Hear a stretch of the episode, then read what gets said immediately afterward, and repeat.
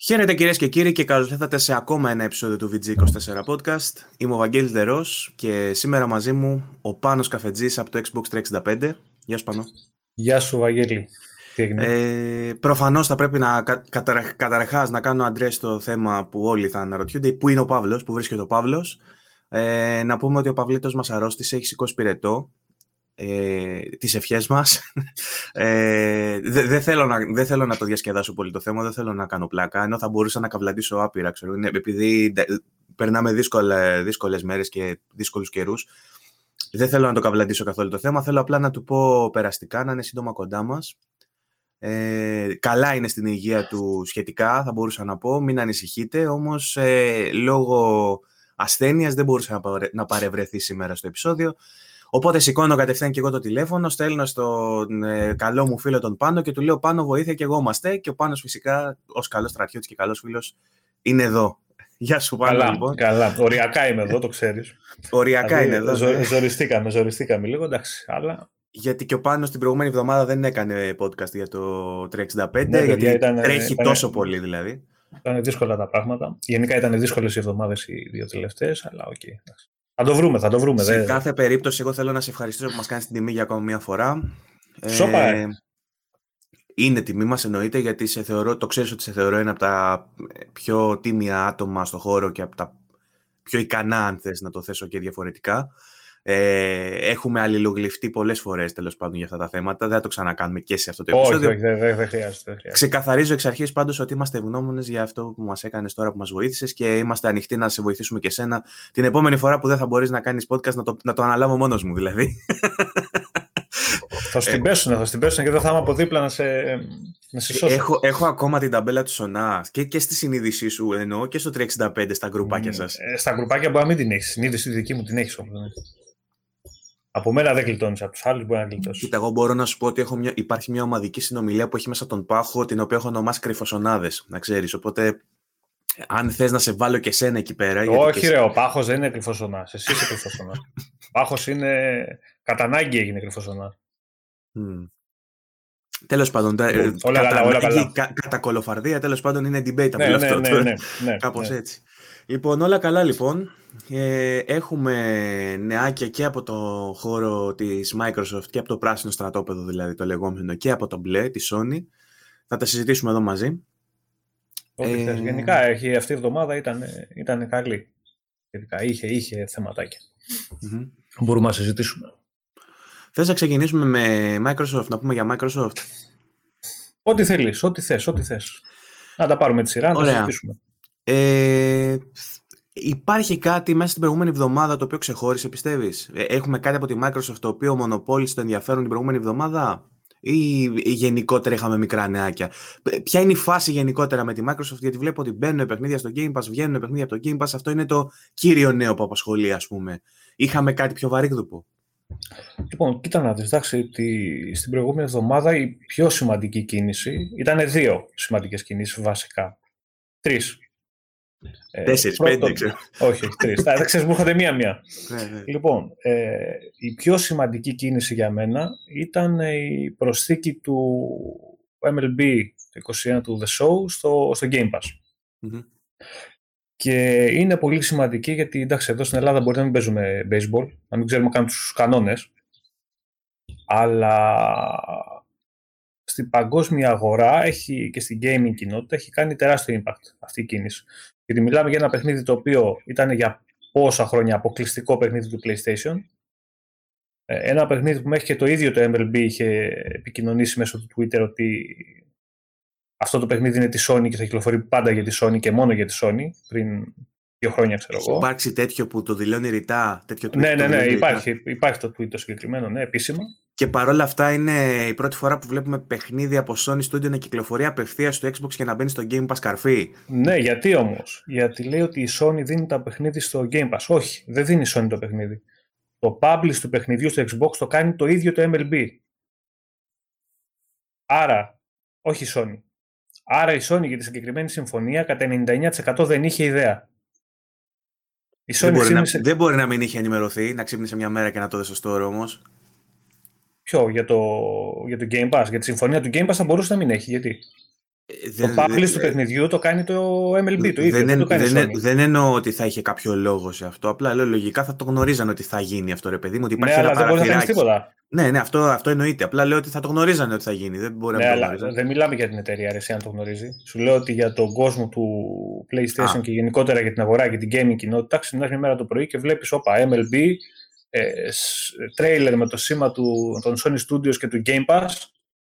Τα πρώτα πέντε δευτερόλεπτα δηλαδή του, του τρέιλερ είναι όλα τα λεφτά. Sky, σήμα Xbox, Sony Studios, Game Pass. Δεν υπάρχει. Και δεν μπορείς να κάνεις και τίποτα. Και μιλάμε για ένα παιχνίδι που στην Αμερική είναι πάρα πάρα πολύ μεγάλο. Έχει τρομερό κοινό. Και θα μπορούν να το παίξουν μέσω της συνδρομής λάτρα. Και στη Sony που έχουν συνηθίσει να παίζουν συγκεκριμένο παιχνίδι όσοι έχουν PlayStation κτλ. Και, και γενικότερα ε, οι gamers στις χώρες αυτές που είναι δημοφιλές το παιχνίδι, φίλε, σκάσε 70. Σκάσε 70, είναι πολύ μεγάλη κίνηση.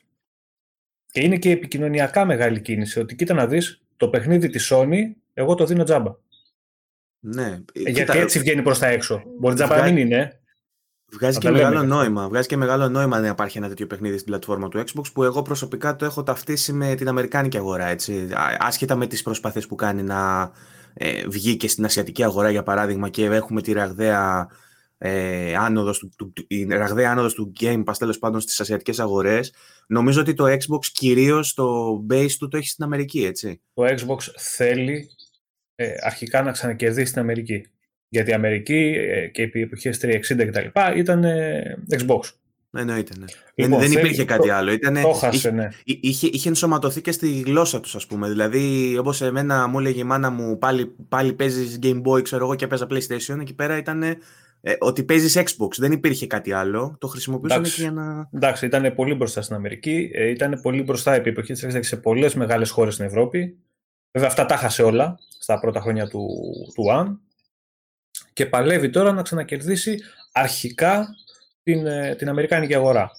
Αρχικά. Με τέτοιες κινήσεις, ε, αν συνεχίσει μάλλον να κάνει τέτοιες κινήσεις, εγώ είμαι σίγουρος ότι θα την ξανακερδίσει. Τουλάχιστον mm. την Αμερική. Και, και, το, και το μοντέλο αυτό με το Game Pass και τα λοιπά είναι αμερικάνικο.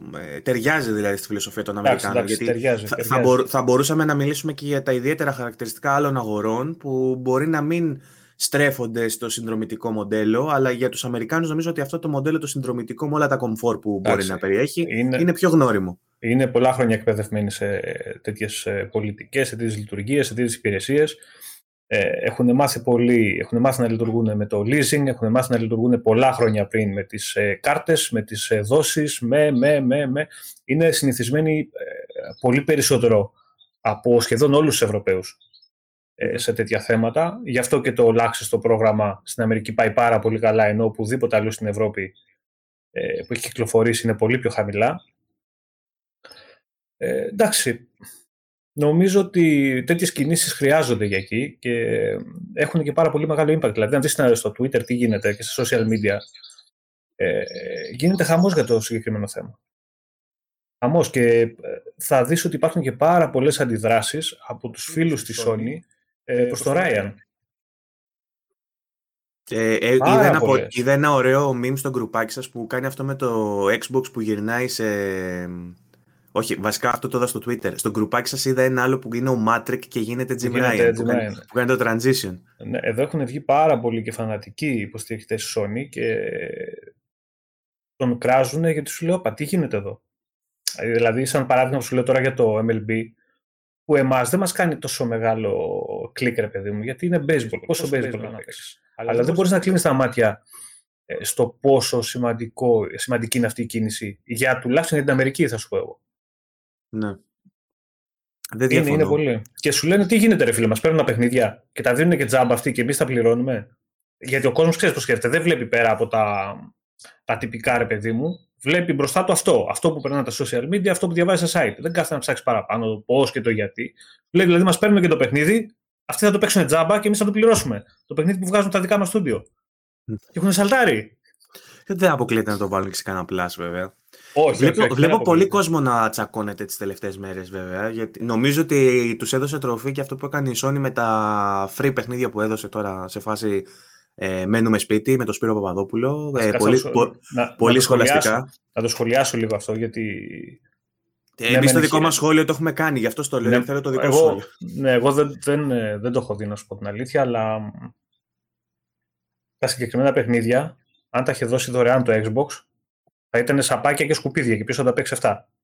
Εντάξει και εσύ τώρα, γίνεσαι αφοριστικός όχι, όχι, δεν είναι αφοριστικός, αυτή είναι η αλήθεια. Αυτό θα λέγανε. Δηλαδή το, το, θα γέλαγε. το Ratchet Clank και το Horizon εκτός, θα το λέγανε σκουπίδια. Εκτός από αυτά τα δύο, τα Α. οποία πλέον τα έχουν παίξει όλοι. Όλοι τα έχουν παίξει.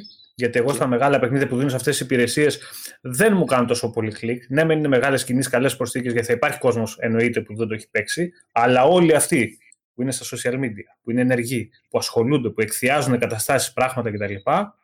Δεν μπορεί να μην τα έχουν παίξει. Εντάξει, αυτοί υπάρχουν και από τις δύο μεριές. Ναι, εννοείται. Δεν το λέω μόνο τώρα για το. Ε, ε, Θέλω ε, να σου δείξω ότι δεν, να σου πω ότι... δεν δώσανε ήθελα... και τίποτα παιχνίδια, ρε φίλε, που πέφτω αγώνι. Εντάξει. Ήθελα να σου πω ότι ρε παιδί μου, έχει, είδα για πρώτη φορά μετά από καιρό να, να ανατροφοδοτείται αυτό το beef, αυτή η κουβέντα και να έρχονται σε αντιπαράθεση φαν των δύο πλευρών. Είδα ως επιχείρημα, ας πούμε, που είχα πολλά χρόνια να το δω. Mm-hmm. Αυτό που λέει ότι ε, τα παιχνίδια που δίνει το Game Pass κάποια στιγμή θα στα πάρουν πίσω, ενώ τα παιχνίδια που δίνει το Plus τα παίρνεις και τα κρατάς για πάντα. Υπάρχει αυτό, ρε, ε, ε, δηλαδή αφενός έχουμε ότι έδωσαν κάποια παιχνίδια εντελώς δωρεάν, που η Microsoft δεν έδωσε τίποτα και ακραίες φωνές, έτσι, δεν συμφωνώ σε καμία περίπτωση.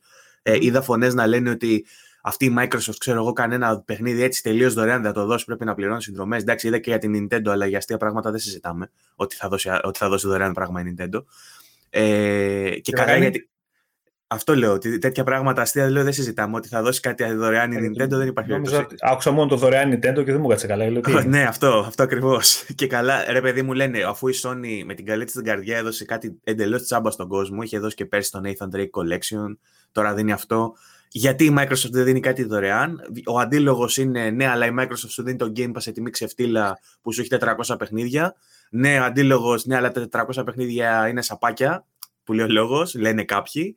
Μετά σου λένε οι άλλοι, ναι, αλλά στο Game Pass τα δίνει για λίγο και μετά στα παίρνει πίσω, ενώ στο PS Plus στα δίνουμε και τα κρατάς. Κοίτα, δηλαδή... η αλήθεια είναι ότι όποιος θέλει να βρει κάτι να πει, θα βρει να πει. Ισχύει αυτό. Ε, το θέμα είναι να, να κάτσεις να το δεις λίγο πιο αναλυτικά το όλο θέμα και την κάθε πλατφόρμα, την κάθε κατάσταση, τι προσφέρει μία, τι προσφέρει η άλλη, πώς το προσφέρει και το τι τελικά σε συμφέρει. Δηλαδή δεν μπορεί κάποιος να βγει και να πει ότι τα PS Plus τα παιχνίδια ε, είναι σαπάκια, ή ότι δεν δίνει καλά παιχνίδια Sony στο PS Plus ε, θα είναι κολλημένος. Δηλαδή τώρα, ας πούμε, τον Απρίλιο νομίζω δίνει Days Gone, ε, το Zombie Army το 4 νομίζω, ε, αυτό δεν είναι. ναι, ναι. Και το Oddworld το οποίο κυκλοφορεί μέσα στο μήνα. Καινούριο παιχνίδι, καινούριο παιχνίδι, ναι. Το οποίο από τα τρία να σου πω Είναι συνέχεια ενός παιχνιδιού 20 ετία που ο Παύλος περιμένει όσο τίποτα. Είναι... Αλλά εγώ να σου πω, ναι, είναι το, το ένα από τα τρία που δεν θα έπαιζα ποτέ. Έλα, ρε, το, το, το, θεωρώ, το θεωρώ ότι είναι ένα παιχνίδι που ήταν παιχνίδι καλό για την εποχή που είχε βγει. Να σου πω ότι η Zombie αν, Army... Αν το, αν το είχαν αναπτύξει όλο αυτό το πράγμα, είχαν κρατήσει το όνομα και είχαν βγάλει κάτι καινούριο, μοντέρνο, ε, επειδή ήταν από τα αγαπημένα μου παιχνίδια από θέμα χιούμορ και, και, και μ' άρεσε πάρα πολύ το Orwell, θα το παίζα. Τι δεν σου αρέσει δηλαδή συγκεκριμένα. Ρε φίλε, θα πάω να παίξω παιχνίδι του PlayStation 1 τώρα το 2021. Ε, δεν είναι του PlayStation 1, είναι συνέχεια. Ε, τι είναι, ποια συνέχεια, τι, ίδιους, ίδιους μηχανισμούς, ίδια κάμερα, ίδιο το ένα, ίδιο το άλλο, τι με πιο καλά Δηλαδή, αν σου βγει τώρα ο Σάφερ, ποιος είναι της, που βγάζει το Psychonauts, το Psychonauts και σου πει ότι είναι αποκλειστικό για το Xbox, θα πεις γιατί να κάτσω να παίξω τόσο παλιό παιχνίδι στο Xbox, ας πούμε, δεν με απασχολεί καθόλου; Δεν έχει καμία σχέση τώρα το Psychonauts όπως είναι φτιαχμένο και οι μηχανισμοί του με το Oddworld. Έχει καμία σχέση; Δηλαδή, αν το δεις και μέσα, είναι πιο όμορφο. Δηλαδή, είναι, φαίνεται, ρε παιδί μου, το παιχνίδι ότι δεν είναι προσεχμένο. Εγώ αυτό βλέπω. Όσα τρέιλερ έχω δει μέσα, ε, μου κάνει σαν remaster ενός παλιού παιχνιδιού. Κοίτα, ότι, ότι πατάει στο πρότυπο ενός platformer παλιά κοπή είναι γεγονός, αλλά δεν θα μπορούσα να πω ότι είναι τόσο. Δηλαδή, ακόμα και το, ε, το Apes, το, το, το, remake που είχε γίνει, που το οποίο έχει δοθεί 500 φορές ε, στο PS Plus, ξέρω, το, έχουν, το έχουν όλοι πλέον δηλαδή. Και αυτό θεωρώ ότι παίζεται ευχάριστα και ας είναι παλιό παιχνίδι. Μπορεί να έχει μέσα μηχανισμούς παλιούς. Παιδί μου, δεν λέω ότι θα είναι καλό παιχνίδι. Λέω ότι δεν το έπαιζα εγώ. Καλά, εντάξει, περί ωρέξεω κολοκυθόπιτα, αυτό εννοείται. Αυτό ρε, λέω. Να... Ε, το παιχνίδι μπορεί να βγει και αυτοί που είχαν αγαπήσει το πρώτο να πάθουν πλάκα και να πούνε τι παιχνιδάρα είναι αυτή. Νομίζω σε αυτούς απευθύνεται κυρίως. Ποιο fan ναι, είναι. Δεν είναι κάτι που χρειάζεται η αγορά ντε και καλά, είναι κάτι που χρειάζονται οι fans. Ναι, ρε παιδί, απλά μετά από τόσα χρόνια εγώ περίμενα κάτι άλλο. Αυτό, μέχρι εκεί μένω. Δεν λέω ούτε ότι είναι κακό, ούτε ότι θα είναι κακό, ούτε τίποτα. Ε, Τώρα, μια, μιας, μιας και το ακούμπησες σε αυτό το θέμα, να σου πω για το Zombie, Zombie Army ότι δεν έχω κανένα σχόλιο να κάνω. Ε, είχα σαπίσει με αυτό γιατί είμαι σε ένα πρόγραμμα με beta testing που κάνουμε stress test στους servers και τα λοιπά, που είναι επιπληρωμή και είχα αναγκαστεί να το παίξω σε πρώιμο στάδιο πάρα πολύ και το έχει συγχαθεί η ψυχή μου, δεν θέλω ούτε να το βλέπω. Για αυτούς που παίζουν online, εντάξει, okay, μπορεί να το ευχαριστηθούν, δεν ξέρω, δεν θέλω να κάνω κάποιο σχόλιο για το συγκεκριμένο παιχνίδι, εγώ προσωπικά. Εντάξει, είναι καλό ότι έχει μέσα και ένα online παιχνίδι όμως. Αυτό, ναι. Για αυτούς που παίζουν online είναι ακόμα ένα online παιχνίδι που μπορεί να το απολαύσουν. Εγώ που το έχω παίξει τόσο πολύ σε πρώιμο στάδιο και όλα, το έχω συγχαθεί, δεν θέλω να το βλέπω. Ε, και το Days Gone το έχουν. Γι' αυτό γκρίνιαξα και μου την είπανε στο community το δικό μας, επειδή στους PS5 κατόχου το έχουν δώσει ήδη μέσω του collection και τώρα το ξαναδίνουν στο Plus που αφορά ένα πολύ μεγάλο κομμάτι του, της βάσης χρηστών του PlayStation 4 που δεν το έχουν και το αποκτούν τώρα. Mm-hmm. Ίσως δηλαδή θεωρώ και εγώ δεδομένο ότι ο κόσμος έχει κάνει τη μετάβαση PS5, κάτι που δεν ισχύει. Ποιος κόσμος έχει κάνει, γιατί έχουν βρει PS5 να αγοράσουν; Αυτό, αυτό ακριβώς. Απλά επειδή εγώ. και... αν, έχει, αν έχει ε- πουλήσει 110 εκατομμύρια τώρα το, το PS4, το 5 έχει πουλήσει πόσο, 7, 8. Δεν έχω τα νούμερα, θα σε γελάσω. Θα σου μας, πω, άντε, μας, πες λείπει 10. και, μας λείπει και ο calculator από το επεισόδιο σήμερα, οπότε Άντε, δεν... πες 10. Πες 10 σου λέω εγώ. Αυτή τη στιγμή, εντάξει. Έχουν μια διαφορά 100 εκατομμύρια. Ναι, ναι, ισχύει. Ε, το ότι δεν το είχαν δώσει, ε, φάουλ ήταν μέχρι τώρα. Ίσως να ήταν Τώρα πεις γιατί φάουλ, το δίνουν. Δεν μπορείς ίσως πεις να τώρα ήταν γιατί το- φάουλ γενικά το collection που αφορά το PS5 μόνο. Όχι, γενικά θα έπρεπε να φτιάξει ένα collection και δώσει το σε όλους. Εντάξει, καταλαβαίνω πρέπει να σπρώξεις την κονσόλα, αλλά πού να σπρώξεις, δεν αυτό υπάρχουν ακριβώς κονσόλες. λέω. Αυτό ακριβώς λέω. Απλά ε, α, όλο αυτό υπε- υπογραμμίζει την τάση της Sony που έχει να διαχωρίζει τις γενιές. Και έχουμε και άλλο θέμα που αφορά το, αυτό ακριβώς και το συζητήσαμε και στο προηγούμενο. Είπες τι, τι κάνει Sony; Εσύ τώρα θες να με καβλαντήσεις, αλλά να σου υπενθυμίσω ότι άσχετα πώς, είμαι, πώς βρίσκομαι μέσα στη συνείδησή σου, δεν είμαι Sony fanboy. Όχι, Αν όχι, ακούς κάτι είπες και μου ακούστηκε κάπως έξυπνα. ότι η Sony Ξέρω. διαχωρίζει τις γενιές. Αυτό το, Ναι, αυτό το ναι, συγκεκριμένο βέβαια. θέμα έχει απασχολήσει πάρα πολύ.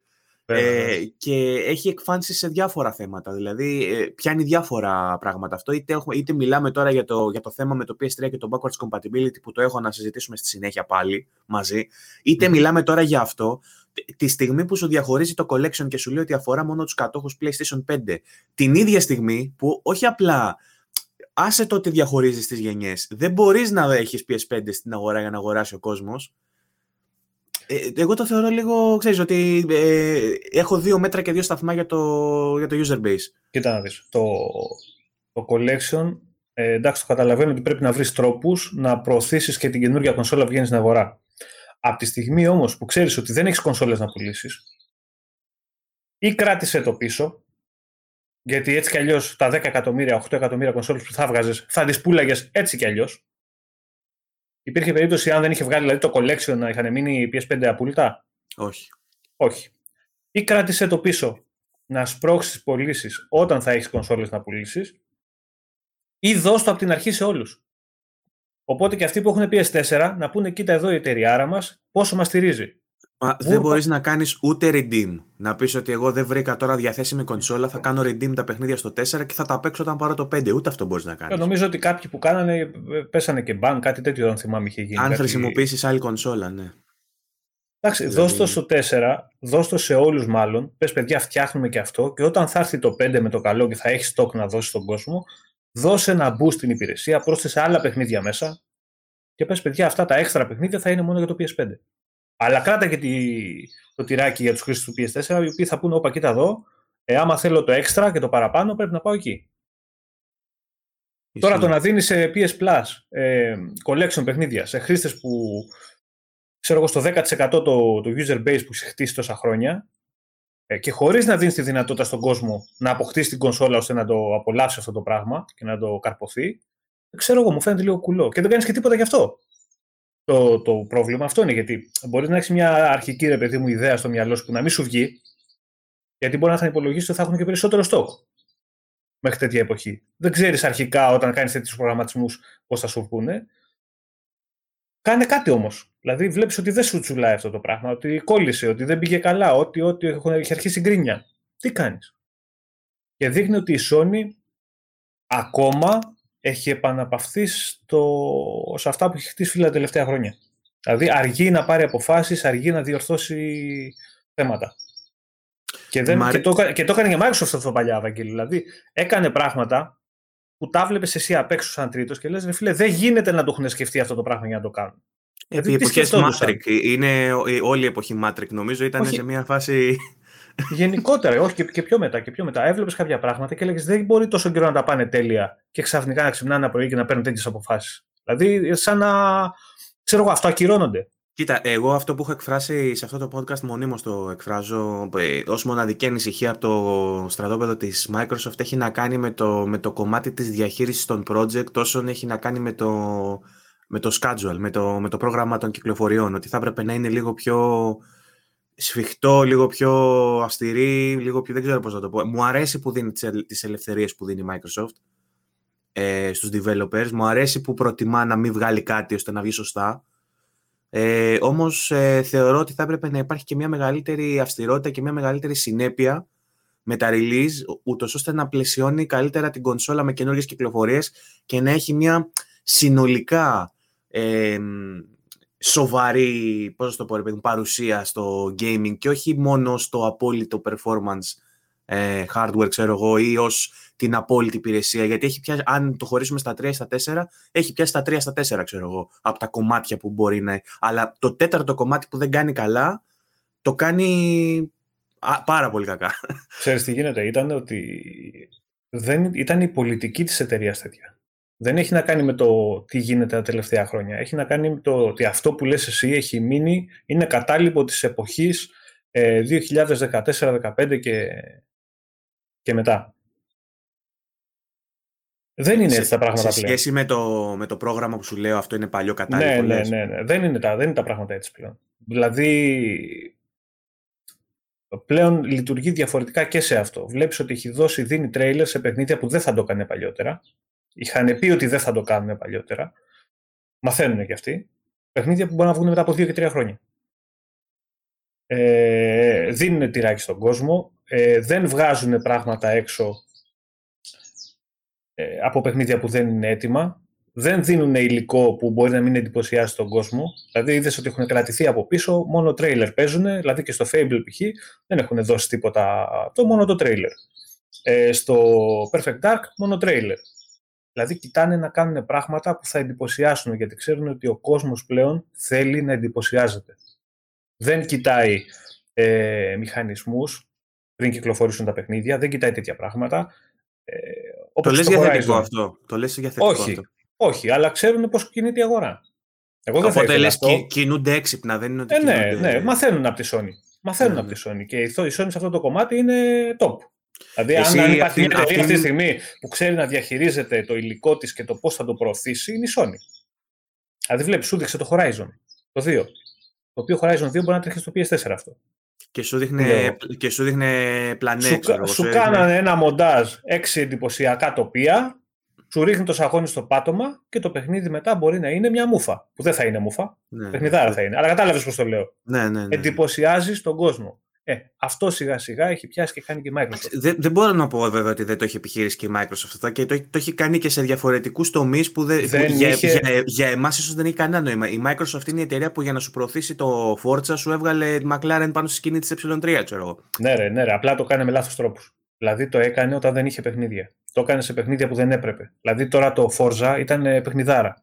Αλλά έβγαινε ε, σε μια εποχή που είχε καλά παιχνίδια, μεν, αλλά έτρωγε σφαλιάρες από αλλού. Ναι. Δηλαδή έκανε ένα καλό και τις βγαίνανε σαν μανιτάρια γύρω-γύρω δέκα μαλακίες. Που τις ε, ναι. ρίχνανε και το όνομα, τις χαλάγανε και, το, και τα πάντα. Δηλαδή προσπαθούσε κάποιος να πει ένα καλό για το Xbox και βγαίνανε 10 και του λέγανε 50 κακά. Που είχε κάνει η ίδια εταιρεία. Ε, πώς θα ορθοποδήσει έτσι, δεν γίνεται. Πλέον δεν μπορεί εύκολα κάποιος να βρει κάτι αρνητικό που να μπορεί να μειώσει την εταιρεία. Δεν αρνητικά έχουν όλοι και λάθος κινήσεις κάνουν και τα πάντα. Αλλά δεν υπάρχει κάτι τόσο σημαντικό που να μπορεί να το χτυπήσει κάποιος και να πει Ποιους θα αγοράσω εγώ αυτή την κονσόλα αυτών που κάνουν αυτό, ή θα αγοράσω εγώ το παιχνίδι το αποκλειστικό αυτών, ή θα τους δώσω εγώ λεφτά σε αυτούς που με κοροϊδεύουν και που μου κάνουν και που διαχειρίζονται το gaming έτσι. Οι μόνοι κολλημένοι, γιατί αυτό πρόκειται περί κολλήματος, που μπορούν να σκεφτούν κάτι για τη Microsoft αυτή τη στιγμή και να το θεωρήσουν σαν αρνητικό είναι αυτοί που πιστεύουν ότι πάει να διαλύσει το retail και ότι μέσω του Game Pass και των συνδρομητικών υπηρεσιών πάει να αλλάξει το gaming προς το χειρότερο. Μόνο αυτοί, το οποίο είναι εντελώς κόλλημα. Δηλαδή το να το συζητήσουμε σοβαρά αυτό το πράγμα εγώ προσωπικά, θα το κάνω, αλλά δεν νομίζω ότι έχει κανένα νόημα. Όποιος δεν μπορεί να καταλάβει ότι αυτό εδώ είναι κόλλημα στον εγκέφαλο, είναι δικό του πρόβλημα. Εκεί ανοίγει άλλη κουβέντα. Εκεί ε, αυτό σου λέω, είναι, είναι πολύ κάνει, μεγάλη ιστορία. Έχει να κάνει μετά με τον φόβο που έχει ο κόσμος σε αυτή τη στροφή που έχουμε προς το ψηφιακό και προς το συνδρομητικό μοντέλο. Ε, που... Από εκεί και πέρα να το αναλύσουμε όμως ποιος το κάνει σωστά αυτό και ποιος ναι. το στηρίζει. Ναι, ναι, ναι. Ε, ε, γι' αυτό, επειδή έχω και το θέμα της Sony για τη συνέχεια, οπότε θα ξαναεπιστρέψουμε σίγουρα σε αυτό.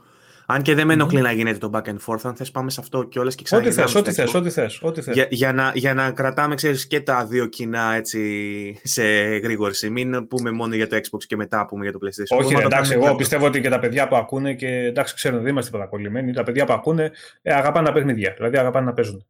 Τώρα, αν θα πούμε 5 λεπτά για το Xbox παραπάνω ή 10 λεπτά για το PlayStation παραπάνω. Δεν έχει να λέει. Έχει, περισσότερο έχει να κάνει με την ναι. επικαιρότητα. κάνουμε. Περισσότερο έχει να κάνει με την επικαιρότητα. Πρέπει μια επικαιρότητα, ρε, κουβεντούλα κάνουμε. Ναι, ρε, εννο, εννοείται, αλλά αν για παράδειγμα είναι, ε, κρατάς υγιή ηχθείως μία εκ των δύο και δεν έχει κανένα νέο ας πούμε, στην επικαιρότητα, να πούμε τι για την καθετέρια. Το θέμα είναι ότι και οι δύο απασχολούν. Απλά τυχαίνει τις τελευταίες εβδομάδες, έτσι το βλέπω εγώ και συγγνώμη αν δυσαρεστώ κάποιον. Ε, ακούω για τη Sony συνήθως για κακά μαντάτα. Συρρυκνώνονται τα Japan Studio, κλείνουν τα storefronts, ε, ε, δεν ξέρω, κατά, ενώ ε, ακούω για το Xbox ότι έβαλε το παιχνίδι, αγόρασε την τάδε εταιρεία, Ξέρεις, υπάρχει αυτό το κλίμα. Ξέρω ότι η Sony κάποια στιγμή θα αρχίσει να βγάζει παιχνιδάρες και θα αναθαρίσουμε όλοι, αλλά ε, το θέμα είναι ότι τις τελευταίες μέρες υπάρχει αυτό το κλίμα, ρε παιδί μου. Δεν ξέρω αν το ακούς κι εσύ, αν το ψυχανεμίζεσαι. Ναι. ναι. Ξέρεις τι γίνεται, είναι ότι από κάποιο σημείο και μετά δεν ξέρω άμα θα σε σώζει, εισαγωγικά το θα σε σώζει, το ένα καλό παιχνίδι τη διετία. Ναι δεν ξέρω το κατά πόσο μπορεί ο κόσμος και η υπομονή του κόσμου να μην είναι επηρέαστος από όλα τα υπόλοιπα που συμβαίνουν ε, για ένα τόσο πολύ μεγάλο διάστημα. Δηλαδή, αν ένα παιχνίδι Sony το βγάλει στο τέλος του 2021. Εντάξει, και... πολλοί θα σου ε, πούνε βέβαια το Returnal θεωρείται μεγάλο παιχνίδι για κάποιους. Εγώ έχω τσακωθεί γι' αυτό, αλλά κάποιοι για μένα δεν είναι, γιατί, γιατί, δεν είναι το συγκεκριμένο στούντιο.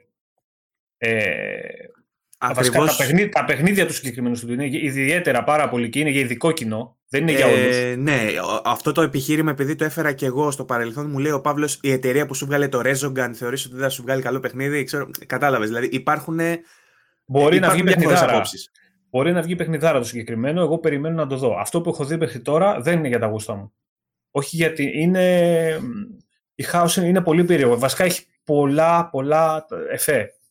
Είναι ένα στούντιο που βγάζει παιχνίδια με πάρα πολλά εφέ μέσα, με πολλά λαμπιόνια, φώτα, ιστορίες. Εμένα με κουράζουν αυτά τα πράγματα, αν και το Resogun είναι παιχνιδάρα. Ε, δεν ξέρω πώς θα το έχουν στήσει, να σου πω την αλήθεια, και πώς θα είναι ολοκληρωμένο. Μέχρι τώρα εμένα, ε, δεν μου κάνει κλικ. Αλλά... Ανησυχείς πάντως ότι η Sony θα βγάζει παιχνίδια κάθε ένα χρόνο, για παράδειγμα, και θα δυσαρεστήσει όχι, αυτό; Όχι, όχι. Λέω ότι αν, βγάζει, όχι, δεν θα, αν η Microsoft ε, πήγαινε με τα δύο πόδια στον τάφο, δεν θα έσκαγε κανείς θα σου έλεγε παιδιά, εδώ είμαστε. Εντάξει, ένα παιχνίδι το χρόνο. Τι να κάνουμε. Sony είναι, παιχνιδάρα θα είναι, θα περιμένουμε. Αν όμως αυτούς τους 12 μήνες μέσα, ε, αυτοί που περιμένουν και που ασχολούνται με όλο αυτό, γιατί εγώ θα το ξαναπώ, ε, όλο αυτό που συζητάμε εμείς τώρα έχει να κάνει με τους ενεργούς εισαγωγικά χρήστες των πλατφορμών αυτών, οι οποίοι ασχολούνται, ενημερώνονται, μαθαίνουν. Ο άλλος που έχει πάρει ένα PlayStation 5, ένα Xbox και παίζει ένα παιχνίδι κάθε δύο μέρες έτσι να χαλαρώσει για μία ώρα, ούτε τον νοιάζει τι λέμε εμείς, ούτε τον 9 τι γράφει στο Twitter, ούτε τον 9 τι γράφει στο Facebook, ούτε αν η Sony πάει κατά διαόλου, ούτε αν η Microsoft έχει βάλει το κλειδί στην πόρτα και πάει να κλειδώσει να κλείσει το μαγαζί. Δεν τους νοιάζει. Δεν τους νοιάζει. Εμείς εδώ που ασχολούμαστε είναι το θέμα του. Ε, Τέλος πάντων. Λοιπόν, ε, σου λέω ότι αν το διάστημα αυτό αρχίσει η Microsoft και κάνει σοβαρές και δυνατές κινήσεις, συνεχόμενες, γιατί αυτό το διάστημα τώρα βλέπεις ότι γίνονται δυνατές κινήσεις και οι άλλοι δεν κάνουν τίποτα και περιμένουν να βγει ένα παιχνίδι μέσα στον χρόνο, θα έχουν πρόβλημα. Είναι λογικό να έχουν πρόβλημα. Δηλαδή θα μου κάνει μεγάλη εντύπωση το να μην αποκτήσουν πρόβλημα από τους ίδιους φαν. Ήδη έχει αρχίσει η γκρίνια με δύο απανοτές κινήσεις. Δηλαδή μπήκε το Outriders πρώτη του μήνα Game Pass. Και υπάρχουν στα chat μέσα καλά όποτε παίζει. Όποτε παίζει και αυτό, γιατί προφανώς ε, δεν ήταν προετοιμασμένοι ούτε είχαν προετοιμάσει το σερβερ για το τέτοιο χαμό. Δηλαδή η προσθήκη του στο Game Pass του παιχνιδιού ε, κατά πάσα θα τους δημιούργησε πρόβλημα. Είχε στο σύνολό του πρόβλημα το, το δίκτυο της Microsoft. Γιατί είδα και στο γκρουπάκι σου ότι πολλοί μπαίνανε και γράφανε παιδιά έχω, πρόβλημα, έχω προβλήματα. Δεν, δεν, δεν μπαίνει στο σερβερ. Δεν μπαίνει, πέφτουν οι σερβερ. Γιατί, γιατί προφανώς μπήκαν από τα 18 εκατομμύρια που έχουν Game Pass. Αν έχουν τα 12 σε κονσόλα, ξέρω εγώ, μπορεί να μπήκαν 8 εκατομμύρια κόσμος. 8 εκατομμύρια σε day one το παιχνίδι αυτό δεν θα πουλάγε ποτέ. Ποτέ. Εγώ σου λέω στο να μπουν να το δοκιμάσουν, να δουν τι είναι. Δεν σου λέω να κάτσουν να παίξουν αν τους αρέσει ή όχι το παιχνίδι. Θα πατήσω ένα login. Ε, προφανώς αυτό δεν το είχαν υπολογίσει. Σωστά. Το, το έπαιξες εσύ; Εγώ είχα παίξει το demo. Όλο το demo. Σου άρεσε; Ε, δεν, δεν με είχε ενθουσιάσει ιδιαίτερα. Δεν με, ήταν, βασικά ήταν όμορφο παιχνίδι άψυχο. Mm. Άψυχο. Δεν μου άρεσε το shooting του. Ε, δεν μου άρεσαν τα abilities που είχε. Ένιωθες ότι απλά πατάς ένα κουμπί. Κανένα feedback από τον παίχτη. Τίποτα. τίποτα. Δεν, δεν, μ άρεσε. δεν μ' άρεσε. Βέβαια, θα του δώσω την ευκαιρία, θα το παίξω, θα ασχοληθώ λιγάκι, γιατί αυτά τα παιχνίδια ξέρεις να τα παίξεις και λίγο με πάρτι, με παρέα και όταν είσαι με καλή παρέα και ασχολείσαι, κάποια πράγματα τα βάζεις και στην άκρη και δεν δίνεις τόσο μεγάλη σημασία.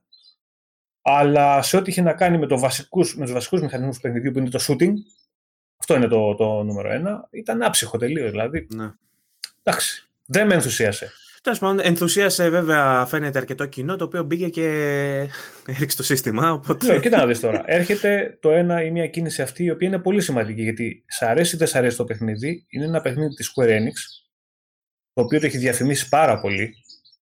Ε, έχει κάνει ένα όνομα πριν ακόμα κυκλοφορήσει. Ασχέτως ποιότητάς τους. Δεν, δεν το σχολιάζουμε αυτό. Μπορεί να είναι μια μούφα, μάπα, να μην αρέσει κανέναν. Ε, και έρχεται day one στο Game Pass. Και για να το παίξεις εγώ με crossplay σε όλες τις πλατφόρμες, μεταξύ PS5, 4, PC κτλ. Ε, και για να το παίξουν όλοι οι άλλοι πρέπει να το πληρώσουν. Και τους κάνουν πλάκα στα party και στα party chat. Και γίνεται χαμός. Δηλαδή, αν δει και στο Twitter, όλα αυτά μετράνε. Στα social media δυστυχώς όλα αυτά μετράνε. Ξέρεις, πιάνεις κάτι και το άλλος δεν μπορεί να σου απαντήσει σε αυτό. Ναι. Και καπάκι μία μέρα, δύο μέρες μετά έρχεται το άλλο με το MLB. Λέει ο άλλος το παιχνίδι το δικό μας, που έχουν φτιάξει τα δικά μας στούντιο, αυτή το δίνει τζάμπα. Ξανά χαμός. Εάν αυτό το πράγμα συνεχιστεί, δεν τη σώζει, δεν τη σώζει τη Sony το ένα παιχνίδι στο τέλος του 2021. Δεν θα είναι ένα. Αλλά σου λέω, μια μεγάλη κυκλοφορία μέσα σε ένα χρόνο ε, μπορεί να περάσει έτσι όταν το όλο το υπόλοιπο διάστημα αρχίζει και τρώει φαλιάρε.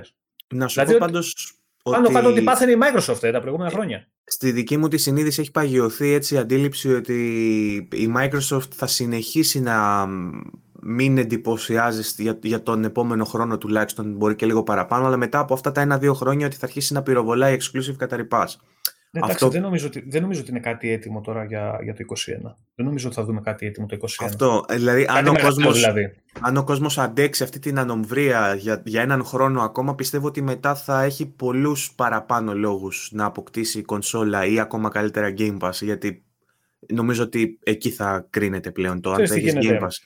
Κοίτα, είναι η αλήθεια, Ευαγγέλιο, ότι αυτή τη στιγμή όλοι, ε, το 95% των παιχνιδιών που παίζουμε είναι τα third party. Και συνήθως backward, και backwards compatible, cross, cross platform, ξέρω. Μπράβο. Αυτά σώζουν αυτή τη στιγμή cross, τη βιομηχα... cross generation. Τη βιομηχανία.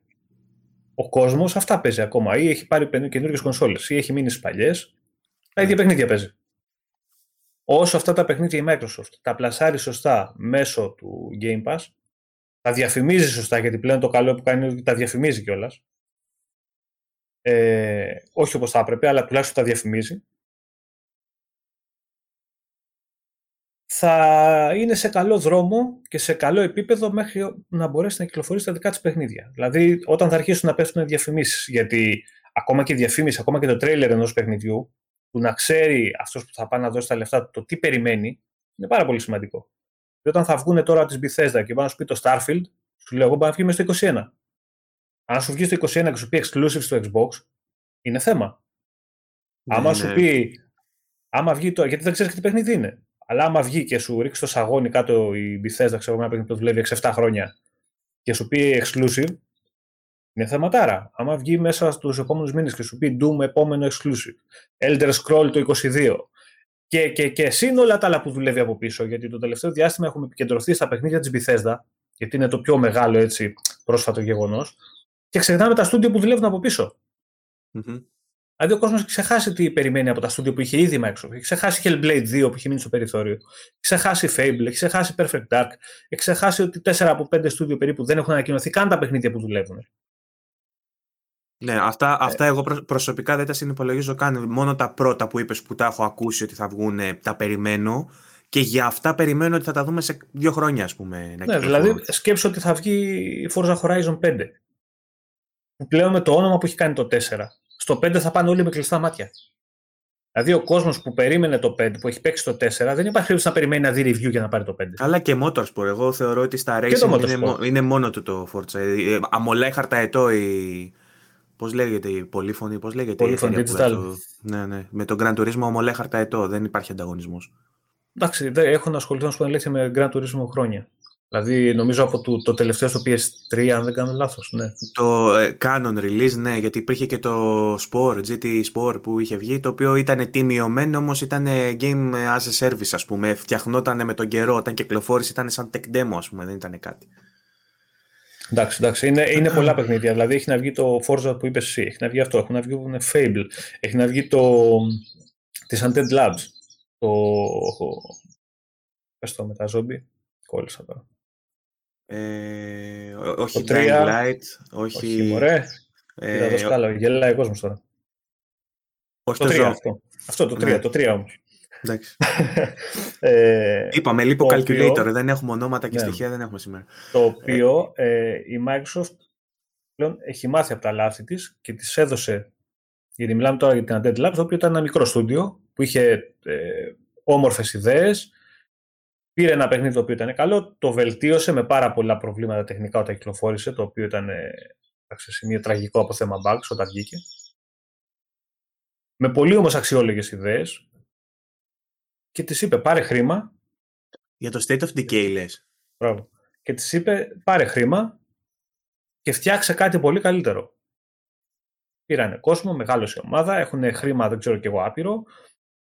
Και ακόμα και το τρέιλερ που βγήκε δεν έχει καμία σχέση το επίπεδο της ποιότητας με αυτά που είχαν βγει παλιότερα για τα παιχνίδια. Από εκεί και μόνο ξεκινάς και βλέπεις ότι, όπα, εδώ θα έχουμε κάτι καλύτερο. Εγώ δεν λέω αν θα είναι AAA καμιά παραγωγή που θα ρίξει τα σαγόνια, αλλά θα είναι κάτι πολύ καλύτερο από το συγκεκριμένο στούντιο. Okay. Ε, είναι πάρα πολλά παιχνίδια που είναι να βγουν. Είναι πάρα πολλά. Και έχει πάρα πάρα πολύ μεγάλη ποικιλία. Δηλαδή θα έχεις, ας πούμε, flight simulator μέσα στο καλοκαίρι. Δεν υπάρχει άλλη κονσόλα να παίξεις ε, μπαίνεις στο Game Pass και έχεις όλα τα αθλητικά παιχνίδια να παίξεις. Δηλαδή αυτή τη στιγμή το Game Pass, άμα δεν έχεις πάρει χαμπάρι τι θα έχει το Μάιο.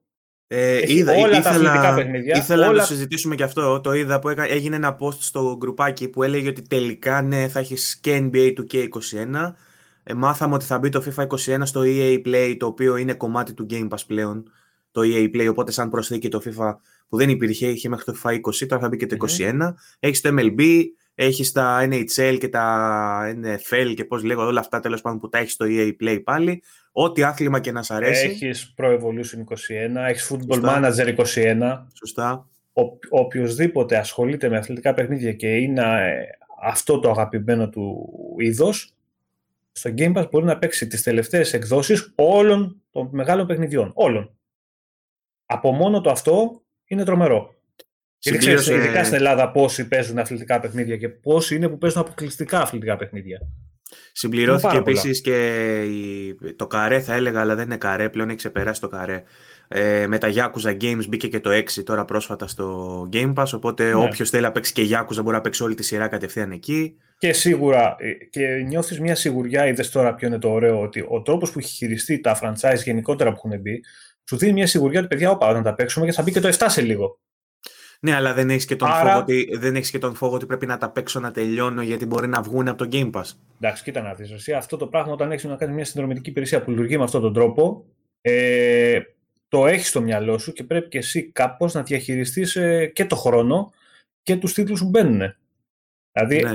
ε, πρέπει να, να καταλάβεις το πώς δουλεύει το σύστημα. Όταν καταλάβεις ότι το σύστημα δουλεύει έτσι, πρέπει να προσαρμοστείς και εσύ σε αυτό. Από τη στιγμή που πληρώνεις και θες να το ε, να πάρεις το 100% από αυτό που σου δίνει. Δηλαδή, όταν θα σου δώσει παιχνίδι που δεν είναι first party, που δεν βγαίνει ποτέ από την υπηρεσία, δηλαδή π.χ. όλα τα παιχνίδια της Bethesda που δώσε τώρα δεν θα βγουν ποτέ. Δεν υπάρχει λόγος να βιαστείς, αν δεν έχεις παίξει κάποιο. Ναι. Ασχολήσου με κάποιο που θα ήθελες και που ή είναι πολύ καιρό στην υπηρεσία ή που ξέρεις ότι κάποια στιγμή πιθανότατα μπορεί να βγει. Πήγαινε, δες παιχνίδι, θες τη Σέγγα. Δες πότε έχει μπει το παιχνίδι της Σέγγα το πρώτο, πότε βγήκε. Το δεύτερο, τρίτο, πότε, πόσο καιρό κάθονται. Τη Σέγγα μπορεί να μην έχουν βγει ποτέ. Να μπήκανε πριν δύο, δύο μισή χρόνια στο Game και μην έχουν αφαιρεθεί. Ε, είναι μια διαδικασία που δεν θα μπει όλος ο κόσμος να το κάνει αυτό όμως. Και ναι. όταν μιλάμε για παιχνίδια που είναι 50 ώρες το καθένα, ρε παιδί μου, μπορεί αυτό να σου πάρει χρόνια να τελειώσεις. Αυτός σου λέω. Όταν μπαίνεις ένα franchise τέτοιο, θα πρέπει δυστυχώς Δυστυχώς, γιατί έτσι είναι τα πράγματα, να μπεις και να διαχειριστείς και να μπεις σε μια τέτοια διαδικασία και να διαχειριστεί. Πρέπει να αναγνωρίσουμε ότι είναι ένα αρνητικό όμως αυτής της φάσης. Είναι, δηλαδή, δεν μπορείς να Επειδή το παιχνίδι δεν, μπορεί... δεν, δεν σου εγγυάται κανείς ότι θα είναι εκεί και του χρόνου, ας πούμε. Δεν μπορεί να έχει καμία υπηρεσία μόνο θετικά. Ναι. Δεν μπορεί να έχει καμία υπηρεσία μόνο θετικά. Γίνεται. Ε, δεν γίνεται. Περιμένω... Το, το, αρνητικό είναι αυτό. Δεν ξέρω πάντως τι κονέ έχεις. Περιμένω από τον φίλο μας τον Spencer να βάλει και το Yakuza το καινούργιο το Like a Dragon γιατί δεν το έχω αγοράσει ακόμα. Δεν θα μπει, θα μπει. Θα μπει, σου λέω. Δεν υπάρχει περίπτωση. Θα μπει. Δεν μπορεί να έχουν μπει τα 6 και να μπει το 7. Δεν υπάρχει περίπτωση. Απλά είναι πολύ πρόσφατη η κυκλοφορία του, νομίζω. Θα μπει. Επίσης, το... κάτι που με χαλάει είναι με το Wolfenstein που στο PC τουλάχιστον δεν ξέρω στην κονσόλα δεν υπάρχει Ξέρεις, το Wolfenstein το, και το 2. Το Football Manager μπήκε μετά από δύο μήνες. Mm. Η Sega. Ναι, έχει καλή σχέση με τη Sega σίγουρα αυτό είναι. Έχουν τρομερή συνεργασία όπως έχουν και με την EA. Και πιστεύω ότι στο επόμενο διάστημα θα έχουν και με άλλες τέτοιες εταιρείες πιο στενές συνεργασίες. Έχουμε ακούσει για φήμες με Ubisoft, ξέρω εγώ, το οποίο θα πέσουν τα τσιμέντα μα γίνει κάτι τέτοιο. Εγώ δεν το πιστεύω ιδιαίτερα. Είναι, είναι πολύ μεγάλη ιστορία αυτή και δεν μπορεί να γίνει κάτι τέτοιο, πιστεύω εγώ, χωρίς να υπάρχει αύξηση τιμής. Ειδικά με τη Ubisoft. Είναι τεράστιος ο κατάλογος, είναι πολύ μεγάλη τίτλη που πιο πιθανό είναι να έρθει το Ubisoft, ε, το Uplay με τα παιχνίδια όμως σαν υπηρεσία στο Xbox, όπως είχε έρθει το EA Play και το EA Access αρχικά, mm. ώστε να μπορείς με μια μικρή συνδρομή να έχεις και τα παιχνίδια αυτά στο Xbox σου, γιατί αυτή τη στιγμή το έχεις μόνο μέσα στο PC, αρχικά και μετά σε βάθος χρόνου υπάρχει κάποια άλλη συνεργασία, παρά τώρα να μπει το, τα παιχνίδια της Ubisoft στο Game Pass. Δηλαδή το θεωρώ απίθανο. Ε, αν πρέπει να κάνεις μια εκτίμηση για το μέλλον, θεωρείς ότι, βασικά όχι να κάνεις εκτίμηση, να στο θέσω αλλιώς. Ε, ε, ποια, πιστεύεις ότι είναι, ποια πιστεύεις εσύ ότι είναι η σωστή κίνηση για τη Microsoft, να, κρατήσεις, να προσπαθήσεις να κρατήσεις την τιμή ελκυστική σε αυτό το χαμηλό επίπεδο ή κοντά σε αυτό ή να αυξήσεις τις παροχές της; Ε, να βρει ένα balance ανάμεσα στα δύο. Δηλαδή, εννοείται ότι πρέπει να αυξήσεις τις παροχές, γιατί όσο πιο πολλά δίνεις, τόσο πιο πολύ κόσμο δεν ε, είναι αρκετά δηλαδή, λες αυτά που τόσο... είναι. Είναι αρκετά, είναι αρκετά. Αλλά κοίτα να δεις. Όσες πιο πολλές επιλογές έχει κάποιος, τόσο πιο ελκυστική είναι η υπηρεσία. Από εκεί και πέρα όμως θα πρέπει να βρει και να διορθώσει ή να φτιάξει ένα tire, tires μάλλον, τα οποία θα σου λέει ε, σε στυλ Netflix. Για να πάρεις το Ubisoft, συν τόσο. Για να πάρεις το EA Play, συν τόσο. Η βασική συνδρομή είναι αυτή που σου δίνει αυτά και οτιδήποτε έξτρα θες, συν τόσα χρήματα. Εγώ μπορεί να μην τα χρειάζομαι τα παιχνίδια της EA Play, της Electronic Arts, θα μην θέλω να τα παίξω. Γιατί να τα πληρώσω; Και μιλάω για πράγματα τα οποία θα αυξήσουν την τιμή. Δεν μιλάω για αυτά που υπάρχουν ήδη. Δηλαδή, θες να ναι. μου δώσεις εσύ το xCloud ε, στην υπηρεσία, το οποίο προφανώς και το έχεις έχεις κόστος από αυτό. Ε, εγώ δεν το θέλω. Για ποιο λόγο να μην πληρώνω ένα ευρώ λιγότερο, σου λέω. Δώσε μου την ευκαιρία να χτίσω εγώ το πρόγραμμά μου όπως το θέλω εγώ και στα δικά μου μέτρα. Ισχύει αυτό όμως για να μπορέσει να συντηρηθεί. Δεν τους βολεύει καλύτερα να το ενσωματώσουν σε ένα πακέτο που θα έχει ο περισσότερος κόσμος, ώστε άσχετα αν το χρησιμοποιεί ο πολύς ναι, κόσμος να το χρηματοδοτεί το, το ναι, base. ναι, ρε, εντάξει, θα το χρηματοδοτεί, αλλά όταν μιλάμε τώρα για. έχει βάλει τα παιχνίδια της EA, έχει βάλει το xCloud, έχει βάλει ε, το, PC, το Game Pass του PC, έχει βάλει το Gold, το δωρεάν και αυτά το κρατάει στην ίδια τιμή χωρίς να έχει αυξήσει τιμή ε, δεν μπορεί να προσθέτει κι άλλα συνεχώς με την ίδια τιμή. Δεν γίνεται. Και πρόσεξε ότι ακόμα δεν έχει αρχίσει να παίρνει λεφτά, κανονικά λεφτά, βάσει της ε, της, ε, της, ε, μηνύα συνδρομής. Ακόμα από τις προσφορές παίρνει. Ε, δεν μπορεί να σου προσθέτει συνέχεια περιεχόμενο. Όχι, δεν μιλάω για παιχνίδια. Ε, έξτρα παροχές και να μην τις χρεώσει κάποια στιγμή. Αλλά το θέμα είναι ότι αν πας να τις χρεώσει με το ζόρι, πιθανότατα να έχεις αντιδράσεις όπως είχες με την τιμή, την αύξηση της τιμής. Που είπε για τον γκολ πριν κανένα μήνα και έγινε πανικός. Δώσε την δυνατότητα σε κάποιον που δεν το θέλει να μην το πληρώσει. Εγώ αυτή της άποψης είμαι. Αν μπορείς με ένα ευρώ να μου βάλεις, να αυξήσεις την τιμή ένα ευρώ και να μου προσθέσεις κάτι το οποίο θα πω ε, πάρε δύο ευρώ και δώστο μου, OK. Okay. Εντάξει, δεν νομίζω να υπάρχουν παράπονα. Δηλαδή, να σου πεις, σου βάζει τιμή ένα ευρώ και μπαίνει μέσα και το Uplay, Και όλα τα παιχνίδια της ε, Ubisoft δεν νομίζω ότι θα γκρινιάξει κανείς για το 1 ευρώ. Ε, εγώ νομίζω ότι θα γκρινιάξει κανεί για το 1 κανεί για το 1 ευρώ. Εγώ συμφωνώ απόλυτα μαζί σου σε αυτό, σε αυτό το κομμάτι της διαβάθμισης και το έχω πει και για τη Sony σε αντίστοιχη κουβέντα ότι πρέπει να κάνει κάτι αντίστοιχο και να διαχωρίσει τις υπηρεσίες της, ας πούμε, σε. Βαγγέλη, όλα, έχουν, όλα έχουν να κάνουν με το πόσο θα κοστίζει αυτό που θα. πόσο θα είναι η αύξηση μάλλον της τιμής και το τι θα προσθεθεί στην υπηρεσία. Όλα από εκεί κρίνονται. Ε, ναι. μία αύξηση των 5 ευρώ αρχίζει και τσινάει ο κόσμος. Βέβαια, θα τσινήσει ανάλογα με το τι θα προσθεθεί. Αν σου βάλει χίλια παιχνίδια ακόμα στην υπηρεσία, δεν νομίζω να γκρινιάξει κανείς. Αλλά θα υπάρχουν και τα άτομα που δεν θα τα θέλουν τα χίλια παιχνίδια. Και θα θέλουν να κρατήσουν τα 5 ευρώ για να πληρώσουν κάτι άλλο. Γιατί πλέον τα πράγματα είναι και δύσκολα. Δεν έχει ο κόσμος λεφτά να τα πετάει από εδώ και από εκεί για υπηρεσίες. Εδώ το Netflix, που έχει τόσα εκατομμύρια συνδρομητές, ε, βλέπεις ότι ακόμα και τα διπλά και τα τριπλά και τα τετραπλά account ακόμα τα έχει free, τα αφήνει. Έχει κέρδος από αυτό. Πι, πιλωτικά λέει βέβαια ναι. έχουν αρχίσει και τα κλείνουν ναι. έξω. Αλλά... Καλά, ναι, όταν θα τα κλείσουν να δεις για πότε θα τα ξανανοίξουν μετά. Ε, αρχίζουν και ψάχνονται κι αυτοί. Και ακόμα και στο Netflix, για αυτό που λέγαμε πριν για τα παιχνίδια, που είναι μια υπηρεσία η οποία είναι όχι επιτυχημένη. Μιλάμε για, το, για την κορυφαία αυτή τη στιγμή από θέμα συνδρομητών και, και, και. Ε, δεν είναι πλήρης. Της λείπουν πράγματα. Αφαιρούνται σειρές, αφαιρούνται ταινίες. Ε, υπάρχουν σειρές που δεν έχει δικαιώματα και δεν έχουν ολόκληρους κύκλους μέσα έχει προβλήματα. Αυτό δεν μπορεί να, να τις χαλάσει όμως τη γενική εικόνα ε, και να πει κάποιος ότι α, πιο Netflix, ε, αφού εδώ θέλω να δω το Walking Dead ξέρω, και μου λείπουν τρεις σεζόν. Γιατί, γιατί έχει όλα τα υπόλοιπα μέσα. Δεν υπάρχει καμία υπηρεσία τέτοιου είδους που να έχει μόνο θετικά στοιχεία. Θα έχει και προβλήματα. Ναι, αν, τα έχει, αν τα έχει όλα, δημιουργεί και ένα μονοπόλιο το οποίο ανοίγει άλλη κουβέντα μετά για το αν θα πρέπει να υφίσταται αυτό το πράγμα. Εντάξει, κοίτα να δεις. Βαγγέλη, τώρα τα μονοπόλια, γιατί τα έχουμε πάρει, λέμε μονοπόλιο, μονοπόλιο. Όταν δεν κάτι λειτουργεί άψογα και μας συμφέρει όλους και για την τσέπη μας είναι ε, πάρα πάρα πάρα πολύ ε, καλό, Α υπάρχει μονοπόλιο. Ναι, αλλά το, τα μονοπόλια όταν δημιουργούνται δεσμε, δεσμεύουν ρε παιδί μου κάποια franchise ας πούμε σε αυτό το μονοπόλιο και εσένα δεν σου εγγυάται κάποιος ότι θα μείνει αυτή η τιμή ίδια. Δηλαδή το, αυτή την κουβέντα ας πούμε την είχα στο group γιατί είχαμε, για να το συνδέσω και λίγο με τα θέματα που έχουμε είχε γίνει μια κουβέντα στο group που την είχα ξεκινήσει εγώ με βάση μια ανακοίνωση που έβγαλε η Bloomberg η εταιρεία που έβγαλε το Medium, η εταιρεία που έβγαλε το Blair Witch ναι, ναι. Ε, ε, αποκλειστικά για, τα, για το Xbox τουλάχιστον αρχικά timed exclusive και στη συνέχεια κάποια από αυτά περάσανε στο multiplatform αυτή η ομάδα λοιπόν η Bloomberg ε, ανακοίνωσε ότι τελικά δεν θα προχωρήσει στην, ε, στην εξαγορά από κάποια μεγάλη εταιρεία που φημολογούνται ότι θα, φημολογείται ότι θα ε, την έκανε, όμως θα παραμείνει σε συνεργασία μαζί της. Και όλοι υποθέσαμε ότι αυτό έχει να κάνει με τη Microsoft, γιατί βγάζει νόημα η Microsoft mm. να ήθελε να εξαγοράσει την και κάποια είχαν, είχαν βγει παλιότερα και φήμες ότι είναι πολύ κοντά στην εξαγορά ενός πολωνικού στούντιο και, και, και πιθανότατα να είναι και αυτό. Αλλά, Μπράβο. Το θέμα λοιπόν που άνοιξα εγώ είναι ότι εμένα τουλάχιστον ε, σε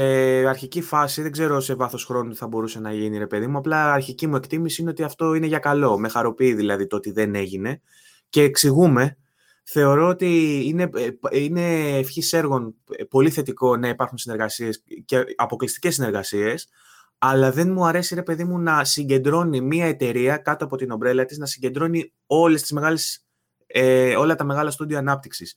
Και, το εξηγώ, για, και εξηγώ γιατί μπορεί αυτή τη στιγμή να είναι ένα μοντέλο πολύ συμφέρον για εμάς το Game Pass, να μας συμφέρει αυτή η τιμή που έχει με τις παροχές που μας δίνει, όμως από τη στιγμή που θα υπογράψει Microsoft και θα εξαγοράσει ένα στούντιο και θα το έχει στην κατοχή της και από εδώ και πέρα ό,τι, ό,τι βγάζει αυτό το στούντιο θα είναι της Microsoft, αν η Microsoft ένα προεξυπνήσει και πει ότι εγώ θα στην πω τη συνδρομή 50 ευρώ το μήνα, λέω τώρα ένα ακραίο παράδειγμα, δεν θα μπορείς να κάνεις κάτι άλλο. Θα είσαι υποχρεωμένος, επειδή η Microsoft έχει όλα τα studios, θα είσαι υποχρεωμένος και να αγοράσεις την κονσόλα της και να πληρώσεις την υπηρεσία της, άσχετα αν σε συμφέρει πλέον ή όχι. Και η εταιρεία, η, η εταιρεία ανάπτυξης στο στούντιο δεν θα έχει τη δυνατότητα να πάει να κάνει publish μόνη της ένα παιχνίδι εφόσον έχει έρθει σε συμφωνία με τη Microsoft να δώσει, να εκχωρήσει τα δικαιώματά της όλα στην Microsoft κατά αποκλειστικότητα μέσω της εξαγοράς. Εσύ διαφωνείς με αυτό; Κοίτα να δεις. Ε, ε, φίλοι, λειτουργούν τα πράγματα όπως λειτουργούν ε, σε όλη την αγορά και σε όλους τους τομείς. Ε, όποιος πληρώνει, παίρνει. Έτσι λειτουργούν τα πάντα. Δυστυχώς τι να κάνουμε. Είναι ο καπιταλισμός ηλίθιε. Αλλά δεν... Έτσι, αυτό. αλλά το θέμα είναι ότι ξέρεις τι γίνεται. Αν εγώ ε, ή η Microsoft ή η Sony πάει και κάνει πούμε, η μια συμφωνία με τη Bloomberg. Καλή ώρα. Το Medium και μπει στο Game Pass. Και δεν τους απαγορεύσει ας πούμε, το παιχνίδι να βγει και σε κάποια άλλη πλατφόρμα και κάνει τέτοιου είδους συμφωνίες όπως έκανε με το Outriders. Το οποίο μπήκε Day One. Με αυτό, με αυτό συμφωνώ. Με αυτό συμφωνώ. Μπήκε Day One στην υπηρεσία. Δεν γίνεται όμως να γίνεται μόνο αυτά. Δηλαδή κάποια στιγμή θα θέλει και αποκλειστικό περιεχόμενο. Γιατί, γιατί εγώ αυτό που βλέπω και αρχίζει και με τρελαίνει είναι ότι ξαφνικά το αποκλειστικό περιεχόμενο έχει γίνει ο διάολος που θα καταστρέψει το gaming. Γιατί, γιατί, γιατί, γιατί ξαφνικά άρχισε να αποκτάει πάρα πάρα πολύ αποκλειστικό περιεχόμενο και το Xbox. Όταν όμως... Θεωρείς ότι είναι καθαρά όμως... εμπάθεια ας πούμε, προς το Xbox, δεν έχει να ε, κάνει με, ε, με, καθαρή, με καθαρή ανησυχία ότι δημιουργείται αυτό το μονοπόλιο που σου, που σου περιγράφω; Ποιο μονοπόλιο, παιδί μου; Δηλαδή, είδες κανένα να μιλάει για την THQ. Είδες κανείς να μιλάει για την Tencent; Καλά, το έχουμε, μονοπόλιο; Έχουμε, έχουμε για το μονοπόλιο, της Μόνο, το μονοπόλιο της Microsoft μιλάει ο κόσμος και ασχολείται. Γιατί, γιατί φοβόνται μήπως και το Xbox ε, μας κλείσει τη, το brand που λατρεύουμε. Αυτό είναι το θέμα. Είδες κανείς να μιλάει για τη THQ που έχει μαζέψει 700 στούντιο; Η Microsoft έχει 23. Δεν είναι πιθανό σενάριο για, κατά τη γνώμη σου αν η Microsoft για παράδειγμα εξα, εξαγοράζει την Bethesda και δεν της δεν της συμφέρει να βγάζει Wolfenstein για παράδειγμα, της συμφέρει να βγάζει Elder Scrolls γιατί πουλάει καλύτερα και ε, ε, ε, εστιάσει στο να βγάζει Elder Scrolls για παράδειγμα παιχνίδια και αφήσει τη σειρά τη Wolfenstein ας πούμε, επειδή τη συμφέρει τη Microsoft να βγάζει τα άλλα παιχνίδια. Δεν νομίζω ότι το πάει έτσι. Εντάξει, ότι θα μου πεις υπάρχει πιθανότητα πάντα να γίνει αυτό. Ε, δεν νομίζω ότι θα το πάει. Αφενός... Αν, το πάει έτσι, αν το πάει έτσι, πρώτα πρώτα θα είμαστε εδώ και θα τους κράξουμε οι ίδιοι. Πρώτα εμείς. Ε, αλλά δεν νομίζω ότι θα γίνει. Δηλαδή αφενός, αυτό που έχει δείξει... αυτό. Αφετέρου, αν η Microsoft mm. συγκεντρώσει κάτω από την ομπρέλα της και άλλες εταιρείες, αν όπως εξαγόρασε την Bethesda, εξαγοράσει τη Ubisoft, την EA, τη Square Enix, που λέ, ε, λέμε τώρα. Δεν γίνεται αυτό. Δεν γίνεται αυτό. Πράγμα. Αλλά δηλαδή η εξαγορά π.χ. της Ubisoft δεν πρόκειται να γίνει ποτέ. Εννοείται, γιατί είναι τεράστια είναι, εταιρεία. Είναι τεράστια εταιρεία, είναι και η φύση της εταιρείας τέτοια που δεν επιτρέπει εξαγορά. Okay. Με, την, με την EA, ας πούμε, θα μπορούσε. Έτσι όπως το πάει. Έτσι όπως το πάει, μόνο το FIFA έχει. Μόνο το είναι, FIFA κερδι, είναι, κερδισμένοι, είναι κερδισμένοι και οι δύο με τον τρόπο που λειτουργούν. Δεν υπάρχει λόγος να κλειδώσει την EA στο Xbox brand π.χ. η Microsoft ούτε η EA να εξαγοραστεί από κανέναν. Πουλάει στο Xbox, έχει διαφημίσει τα παιχνίδια της, τα παίζουν δωρεάν, είναι οι σερβερ της γεμάτη πάντα, και πουλάει σε όλες τις άλλες πλατφόρμες. Ωραία. Που, που πρόσεξε και αυτοί που παίζουν μέσω του Game Pass.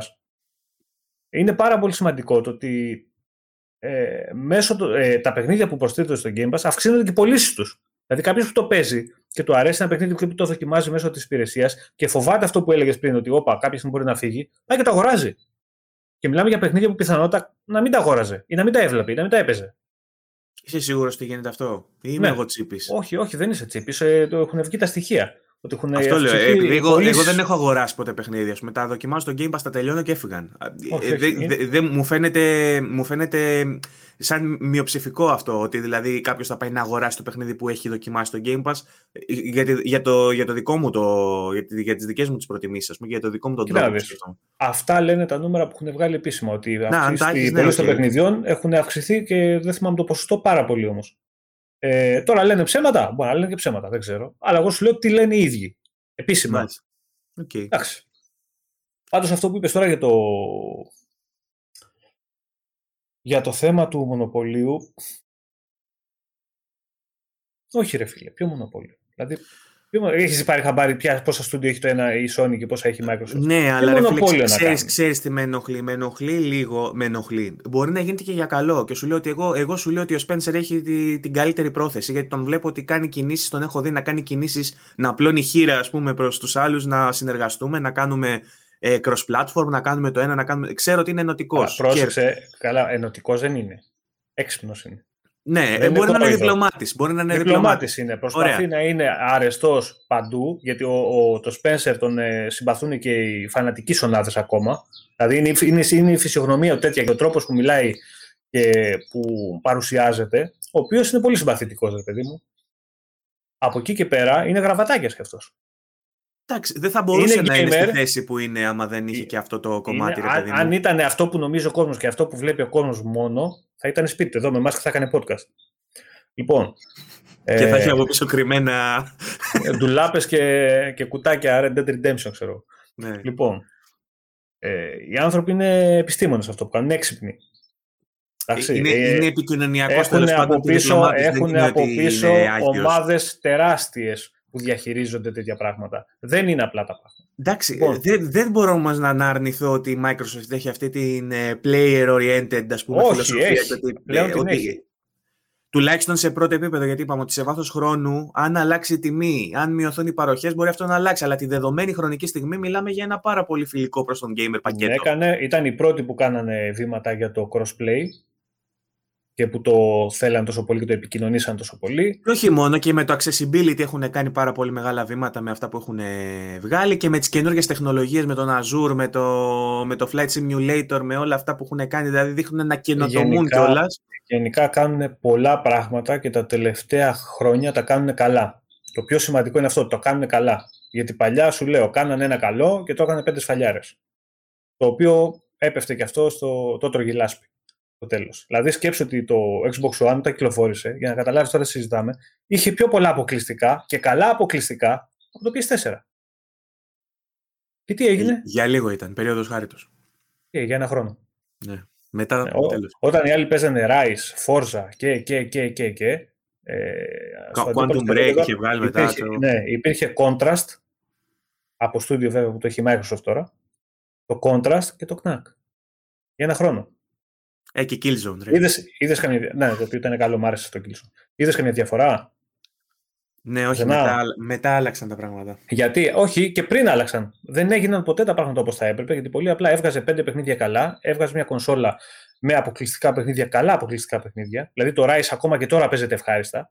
Ένα πανέμορφο πράγμα. Το οποίο, είναι, το οποίο είναι full κινηματογραφικό, έτσι. Είναι ναι, τελείως ναι, ναι, αντίθετα από αυτό που λέγεται ότι πρεσβεύει η Microsoft και αυτό που φαίνει σε Είναι τα παιχνίδια που θέλει ο κόσμος τώρα. Τα παιχνίδια είναι του τύπου τα παιχνίδια που ο κόσμος πρέπει να ψοφάει. Το Rise. Και, και το Quantum Break επίσης κινηματογραφικό. Δηλαδή, το οποίο Quantum Break για μένα δεν έχει καμία σχέση με το Control. Εμένα από την αρχή μέχρι το, το τέλος για μένα καλύτερο το control είναι guilty pleasure τελείως. Έχει αυτό το new weird το λεγόμενο, το οποίο για να το απολαύσεις πρέπει να είσαι και σε λίγο ψυχάκιας. Δεν είναι τόσο συμβατικό. Ε, Κατάλαβες, δεν είναι συμβατικό ναι. παιχνίδι με την έννοια. Δεν, δεν είναι παιχνίδι για όλους. Αυτό, ναι, το, αυτό. το Quantum Break μπορεί να το παίξει οποιοδήποτε και να το απολαύσει. Τα δικ... Είχε και βέβαια αυτό είχε τα δικά του προβλήματα. Θυμάμαι είχε, τότε, είχε, το... είχε υψηλής ανάλυσης σε cutscenes το οποίο έπρεπε να κατεβάσει τέσσερις μέρες, ξέρω εγώ. Όχι, δεν ήταν τα ήταν, ήταν η τέλεια μίξη κινηματογραφική σειράς και παιχνιδιού. Δηλαδή ήταν πολύ έξω αυτό που είχαν κάνει. Production value ζαντεγιά. Production value ζαντεγιά είχε, ναι, ναι. Δηλαδή ακόμα και τώρα που το βλέπεις, ε, Λες τι είχαν κάνει οι άνθρωποι εδώ, ξέρω πόσα χρόνια πριν. Cast φοβερό, ναι, εντάξει, τώρα δεν, δεν χρειάζεται να το συζητήσουμε. Απλά σου λέω, είχαν παιχνιδιά. Αλλά τα λάθη που έκανε η Microsoft, η ίδια η Microsoft, θα πέταξε και τα παιχνίδια αυτά στη λάσπη. για, να σε, για να σε επαναφέρω στο θέμα που συζητούσαμε στην αρχή, γιατί πήγα να έκανα μια ανοίξη στον Spencer και φύγαμε. Ε, εμενα αυτό που με φοβίζει ε, είναι ρε παιδί μου ότι είναι διαφορετικό να, κάνει, να αποκτάς ένα στούντιο το οποίο φημίζεται για τα δικά του τα παιχνίδια που, ε, που έχει ξέρω εγώ ένα-δύο franchise δικά του ξέρω εγώ αγοράζεις την Naughty Dog, αγοράζεις την Insomniac, αγοράζεις mm-hmm. τέτοιο και είναι άλλο να παίρνεις ένα μεγάλο publisher ο οποίος έχει από πίσω του ε, τεράστια ονόματα που έχουν παίξει στο multi-platform πάρα πολλοί παίκτες και έχουν συνδεθεί μαζί τους. Όπως δηλαδή είναι η Bethesda με το Elder Scrolls. Γιατί το... σε ανησυχεί αυτό; Με, με ανησυχεί γιατί μπαίνει ένα τείχος ανάμεσα στον gamer και στα παιχνίδια που έχει μάθει να παίζει παντού. Δεν υπάρχει δηλαδή... τείχος. Παίζεις αγοράζει Xbox. Αυτό λέω. Δε, ε, παλιότερα, παλιότερα δεν, θα έπρεπε, δεν θα έπρεπε να το κάνω αυτό. Θα το έπαιζα σε όποια κονσόλα έχω. Δεν θα χρειάζεται γιατί, να το κάνω. Γιατί, γιατί, εγώ γιατί να χρειάζεται να παίξω το Last of Us 2 να πάρω PlayStation 5. Γιατί σου λέω ότι ε, αν, εγώ είμαι, αν, είμαι, εγώ, αν είμαι fan επειδή, της επειδή, την, επειδή την Naughty Dog η Sony την αγόρασε πριν 15 χρόνια; Γιατί; Αν είμαι fan της σειράς Elder Scrolls, αν είμαι fan της σειράς Elder Scrolls, από εδώ και πέρα αν δεν πάρω Xbox δεν μπορώ να παίξω Elder Scrolls. Κάτσε ρε φίλε, και εγώ έπαιζα Jack and Daxter, ξέρω εγώ. Δηλαδή, άμα βγάλει τώρα καινούριο. Το Jack and Daxter δεν το έχεις ποτέ στο Xbox. Αυτό δεν έχει σημασία. Το έπαιζα όμως. Είχα PlayStation 2 παλιά και θέλω να το παίξω. Πρέπει να πάρω Sony. Ε, έμεινε ε, στην ίδια πλατφόρμα όμως. Αυτό θέλω να σου πω. Και τώρα έμεινε σε μία πλατφόρμα. Δεν, ήτανε, ήτανε, σε όλες, ήτανε σε όλες και πήγε σε μία, ενώ το άλλο ήταν σε μία και έμεινε σε μία. Ναι, ρε, περίμενε. Περίμενε, περίμενε. Και τι διαφορά έχει να κάνει αυτό που ήταν; Ρε παιδί μου, ε, ουσιαστικά περιορίζεις το αυτό, player base. Μα αυτή, δεν το περιορίζεις. Αυτή είναι εκεί το νόημα της κίνησης. Το ότι παίρνεις κάτι από όλους και το κρατάς εσύ. Άρα, όποιος το θέλει πρέπει να έρθει σε σένα. Αυτό λέω. Με ανησυχεί που γίνεται με τόσο μεγάλα franchises. Δεν δε με, δε με χαροποιεί. Λέω ότι είναι, είναι, είναι, είναι σόφρον να το Μα κάνει. δεν μπορεί, δεν μπορεί έχει, καμία έχει τεράστιο εταιρεία. νόημα επιχειρηματικά, είναι πανέξυπνο και μαρκετιστικά. Αυτό σου λέω. Θα Όμως, μπορούσε σαν να γίνει gamer, αυτό. δεν με χαροποιεί το ότι μου μπαίνει ένα τείχος και πρέπει να αγοράσω κονσόλα Xbox ας πούμε, για να παίξω κάτι. Μάθε να χαροποιήσει φίλε και με το Xbox. Δεν φταίω. Δεν φταίει η Microsoft, δεν φταίει- δεν φταίει ο θείο Phil. Η πρώτα πρώτα, ε, μια εταιρεία για να κάνει τόσο μεγάλη κίνηση και να δώσει τόσο πολλά λεφτά θα μπορούσε να γίνει και θα είχε νόημα η κίνηση αυτή μόνο αν γινόταν με το, τέτοιο μεγέθους εταιρεία. Το να πάει, ας πούμε, η, η Microsoft και να αγοράσει δύο στούντιο μικρά όπως έχει κάνει κάνει και THQ. αυτό όμως. Το έχει Το κάνει και αυτό. Το έκανε παλιότερα. Και Πλέον τώρα, τα, τα στούντιο που έχει πάρει είναι όλα στοχευμένα, φίλε. αν δηλαδή το αγόραζε καθένα την Bloober, ήταν μια κίνηση που η οποία δεν θα την παρεξηγούσε κανείς. Γιατί έβγαλε, Πρόσεξε. είναι μια εταιρεία που έβγαλε timed exclusive στην πλατφόρμα και πήγανε πολύ καλά. Έχει δύο-τρία δικά της franchise και το παίρνεις και το κλείνεις. Αν Ναι, πάρεις μα- τη Ubisoft και την EA και την Bethesda, είναι μια εταιρεία η οποία απευθύνεται σε όλους για πάρα πολλά χρόνια. Έχει fans Ναι, αλλά σε όλες τις πρόσεξε, πλατφόρμες. Πάντα, την είχε κλειδώνεις. πολύ, πάντα όμως είχε πολύ καλύτερες σχέσεις, ειδικά η Bethesda, με τη Microsoft. Πάντα. Σαφώς. Ακόμα και τα franchise, όποια να πιάσεις, ας πούμε το Elder Scroll και παλιότερα, ε, υπήρχαν αποκλειστικά σε κονσόλες ε, του Xbox, της Microsoft. Είχαν τη συνεργασία. Βέβαια δεν είναι το, στο μέγεθος τα τελευταία χρόνια που υπήρχε κάποτε, αλλά πάντα υπήρχε συνεργασία. Και όπως είδες στη συνέντευξη που δώσανε πρόσφατα, υπήρχε συνεργασία και πριν την εξαγορά. Δηλαδή, ακόμα και στο Fallout 76 που αντιμετωπίσανε πολλά προβλήματα η, η Bethesda, δεν ξέρω αν το άκουσες, πήρε τηλέφωνο ο Howard τον Spencer και του λέει: Δεν ξέρω τι γίνεται, δεν, το παιχνίδι δεν κυκλοφορεί, έχει απίστευτα θέματα, βρες μας λύση. Και τους έδωσε και επικοινωνήσανε με τα στούντιο της Microsoft. Του έδωσε, λέει, δύο-τρία τηλέφωνα και ανθρώπους που μιλήσανε για να μπορέσουν να φέρουν το παιχνίδι στα ίσια. Δηλαδή έχουν Ναι. τέτοιο είδους επικοινωνία και συνεργασία. Άρα έχει μια λογική εξαγορά. Το αν εμάς μας φαίνεται, όπα, μας πήραν το Doom, ε, εμείς το βλέπουμε έτσι. Το τι γίνεται από πίσω και το τι συνεργασία έχει τη μία εταιρεία με την άλλη, ε, παίζει όμως πάρα πολύ σημαντικό ρόλο. Αν η Sony ε, είναι απλά φέρτε μας τα παιχνίδια και τέλος πάρτε το μερίδιό σας, εμείς το δικό μας και τελειώσαμε, και οι άλλοι από πίσω είναι φιλαράκια και κολλητοί, ε, παίζει ρόλο.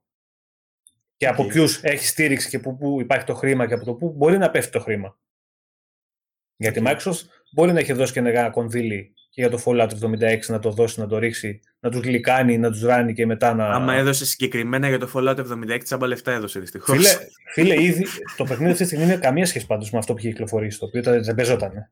Δεν Ναι, υπήρχε μου αυτό μου το το είπε πράγμα. και ο Τατσιόπουλος, ο οποίος κάπου είχε γράψει ένα review γιατί βγήκε Είναι- είναι κάποια- άλλο πράγμα κάποια πλέον. update και μου είπε ότι βελτιώθηκε όντως, αλλά δεν μπορώ να σου πω ότι θα το έπαιζα ακόμα και τώρα. Ε, εγώ όσο έπαιξα, να σου πω την αλήθεια, είναι διασκεδαστικό, αλλά δεν μου κολλάει το Fallout σε online. Δηλαδή, το Elder Scroll το online είναι απίστευτο. Είναι απίστευτο. Ειδικά Έχω και με γράψει τα update που review θα αυτό. βγει. Την, αρχή, την αρχική του Tam- Tamriel Edition που είχε βγει, νομίζω την είχα κάνει. Είναι, είναι review. πάρα πολύ καλό. Είναι πάρα πολύ... Και έχει, και έχει συνεχώς πολύ και καλό περιεχόμενο. Συνεχώς. Αλλά εντάξει. Τώρα το Fallout δεν μου κάτσε πολύ. Δεν μου κάτσε πολύ. Προφανώς ήταν λάθος project, αλλά ξέρεις, τα στούντια αυτά όταν έχουν επενδύσει τόσο χρόνο, χρήμα κτλ., συνήθως δεν γίνουν project. Συνήθως θα κυκλοφορούν και προσπαθούν να τα μαζέψουν. Μμμ. Από εκεί και πέρα, φίλε, Doom, Elder Scroll κτλ. Ε, Καταλαβαίνεις και από μόνος ότι αν μείνουν αποκλειστικά στο Xbox, πόσο μεγάλες κινήσεις είναι. Και πόσο κόσμο θα φέρει η κίνηση και αυτό που ανησυχεί εσένα, πόσο κόσμο θα φέρει στο Xbox. Μμμ. Ή στο PC αντίστοιχα. Εντάξει, γιατί κάποιος που έχει PC δεν θα πάει να αγοράσει κονσόλα από τη στιγμή που παίζει αποκλειστικά στο PC του για να παίξει το Elder Scroll. Αλλά κάποιος Ναι. που είναι κονσολάς και έχει κάψει ξέρω εγώ, 1500 ώρες στο Skyrim σε πέντε κονσόλες διαφορετικές που έχει βγει και στο ψυγείο, ξέρω εγώ, για να το παίξει, αναγκαστικά θα πάρει Xbox. Δεν μπορεί να μείνει και να μην παίξει το αγαπημένο του παιχνίδι, το αγαπημένο του franchise, επειδή η Sony ε, το έχασε, επειδή το πήρε η Microsoft. Και το αντίστοιχο. Δηλαδή, να πάει και αγοράσει η Sony ε, μεθαύριο τη Ubisoft, σου λέω εγώ, κάποιος που παίζει ε, Assassin's Creed, δεν υπάρχει περίπτωση να πάρει PlayStation. Να τα κρατήσει αποκλειστικά. Είναι δυνατόν. Τα ίδια θα έλεγα και αν η Sony αγοράζει τη Ubisoft, να το ξεκαθαρίσω έτσι. Δεν το λέω επειδή Ναι, το ρε, παιδί πήρε η μου, εμένα- Microsoft, απλά, εμένα δεν- ε, Ε, φίλε, εγώ επειδή μιλάμε για gaming, για παιχνίδια μιλάμε, δεν, προ- δεν σκάω για τέτοια πράγματα. Ε, το πάρει η Microsoft, τα, τη Ubisoft και την κάθε Ubisoft. Με γεια τους με χαρά τους, εγώ που αγαπάω το Xbox θα τα παίξω. Ε, τα αγοράσει η Sony, κάποια στιγμή αν μπορέσω, θα πάρω και ένα PlayStation ξανά και θα παίξω τα παιχνίδια αυτά. Εντάξει, Γιατί να σκάμε. Δεν έχει να κάνει. Το, το, εδώ σου λέω η THQ έχει αγοράσει 400 στούντιο, ρε. Δεν ασχολείται άνθρωπος. Ασχολείται. Ε, το έχουμε θίξει. Αλλά ε, ε από τους gamer, το, ο μέσος gamer δεν ασχολείται, ούτε λοιπόν. τον νοιάζει, όπως δεν τον νοιάζει και η εξαγορά τη Microsoft. Ε, αν, κάποια στιγμή, αν κάποια στιγμή η Microsoft εξαγοράσει την THQ ή η Sony, σου λέω εγώ, ξέρεις πόσα στούντιο θα φτάσει παραγωγής; Ναι, πάρα πολλά. 180, ξέρω εγώ πόσα είναι. Ναι. Τι συζητάμε τώρα; Δηλαδή θα βγάζει αποκλειστικό παιχνίδι κάθε 15 μέρες. Okay. Μετά από κάποια χρόνια. Πάντως έχει, απλά, έχει απλά... περάσει και από το άλλο στάδιο η Microsoft που πήρε studios τα οποία δεν έχουν franchise ε, που τρέχουν αυτή τη στιγμή και θέλει να φτιάξει καινούρια και αυτά είναι που περιμένουμε. Ναι, εντάξει, ας πούμε... Ε, δεν ασχολείται μόνο με αυτό, με το να πάρει δηλαδή υπάρχοντα franchise. Μέχρι τώρα νομίζω ότι ε, ε, έφτιαχνε ομάδες, γιατί πολλές ομάδες ήταν νεοσύστατες. Τις έφτιαξε η Microsoft. Δηλαδή, ακούγαμε ότι φεύγει από τη Santa Monica ο Τάδε, φεύγει από την Naughty Dog ο Τάδε, φεύγει από την άλλη ο Τάδε, ξέρω εγώ, και πήγανε και φτιάξανε το Τάδε Studio και αυτό το Studio το, το πήρε η Microsoft. Είχαμε τέτοιου είδους νέα. Και τώρα έχουμε περάσει στη φάση που παίρνουν ολόκληρες εταιρείες που, που έχει από κάτω πασίγνωστα franchise και τα παίρνει έτοιμα. Εντάξει, δεν ε, χρειαζόταν γι' αυτό όμω. Όταν βλέπεις ότι αυτό ο, το προηγούμενος τρόπος που λειτουργήσες δεν σου έφερε τα αποτελέσματα που θέλεις. Δεν πρέπει να κάνεις και κάτι άλλο. Δηλαδή δεν πρέπει να επενδύσεις και στο κοινό ε, και στα franchise που έχουν ήδη έτοιμο από πίσω user base. Εσύ είσαι αισιόδοξος ότι θα, θα δούμε σύντομα καρπούς από αυτή τη συνεργασία, θα δούμε ναι, σύντομα ναι, παιχνίδια; Ναι, ναι. Εγώ πιστεύω ότι θα δούμε και σημαντικά πράγματα και μέσα στο 2021. Το Deathloop ε, πιστεύω... βέβαια ξεκινάει στο PlayStation, έτσι. Εντάξει, ρε φίλε, συμφωνίες είναι αυτά. Τι ήθελε να το κόψουν, δηλαδή θα ήταν τίμιο να βγαίνουν και να λέγανε ότι όχι, δεν θα είναι αποκλειστικό τελικά, θα βγει στο Xbox. Συμβολικά ε, το λέω τελείως, ότι και καλά με, ναι, μετά την εξαγορά θα δεις μεγάλο. Καλό, η Κάζο θα είναι και καλό καλά, Δεν ξέρω, εμένα δεν, δεν μου έκανε πολύ κλικ το, η φύση του παιχνιδιού αυτού. Εντάξει, τώρα το στούντιο εγώ το αγαπάω το συγκεκριμένο πάρα πολύ. Ε, δεν μου έκανε εξή αυτό το online. Έχει, είναι βέβαια το ιδιαίτερο και το εικαστικό του, όπως είναι πάντα όλα τα παιχνίδια αυτά. Ε, δεν ξέρω. Επειδή είναι online, δεν ξέρω αν θα το έπαιζα. Γιατί δεν πολύ τρελαίνω με αυτό το είδος. Αλλά γενικότερα νομίζω ότι θα το ευχαριστηθούν. Αυτοί που τους που γουστάρουν τέτοια παιχνίδια θα το ευχαριστηθούν. Ε, εντάξει, και το Ghostwire από την Tango είναι, είναι, είναι δυνατά παιχνίδια. Αλλά απ' την άλλη χαίρομαι που τηρούν φίλοι αυτά που έχουν υπογράψει.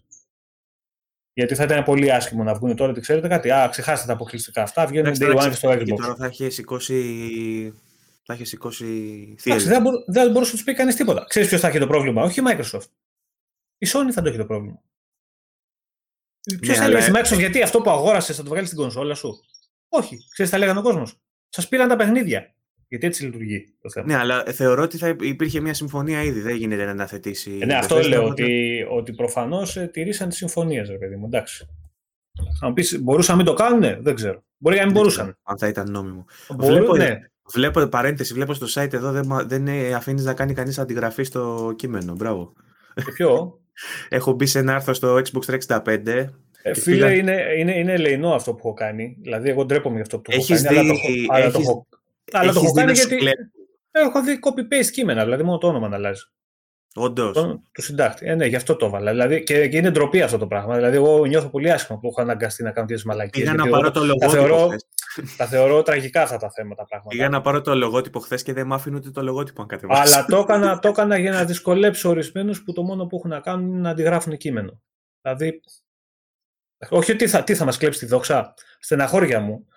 Ε, σιγά τη δόξα που θα μας πάρεις και και καλό θα είναι να τα νέα και όταν έχεις κάνεις με μια πλατφόρμα η οποία είναι περιορισμένο το κοινό στην Ελλάδα, να μοιράζονται και να φεύγουν, να βγαίνουν από παντού. Το, το, το συμφέρον για όλους μας και για αυτούς που καταλάβουν το Xbox αυτό είναι.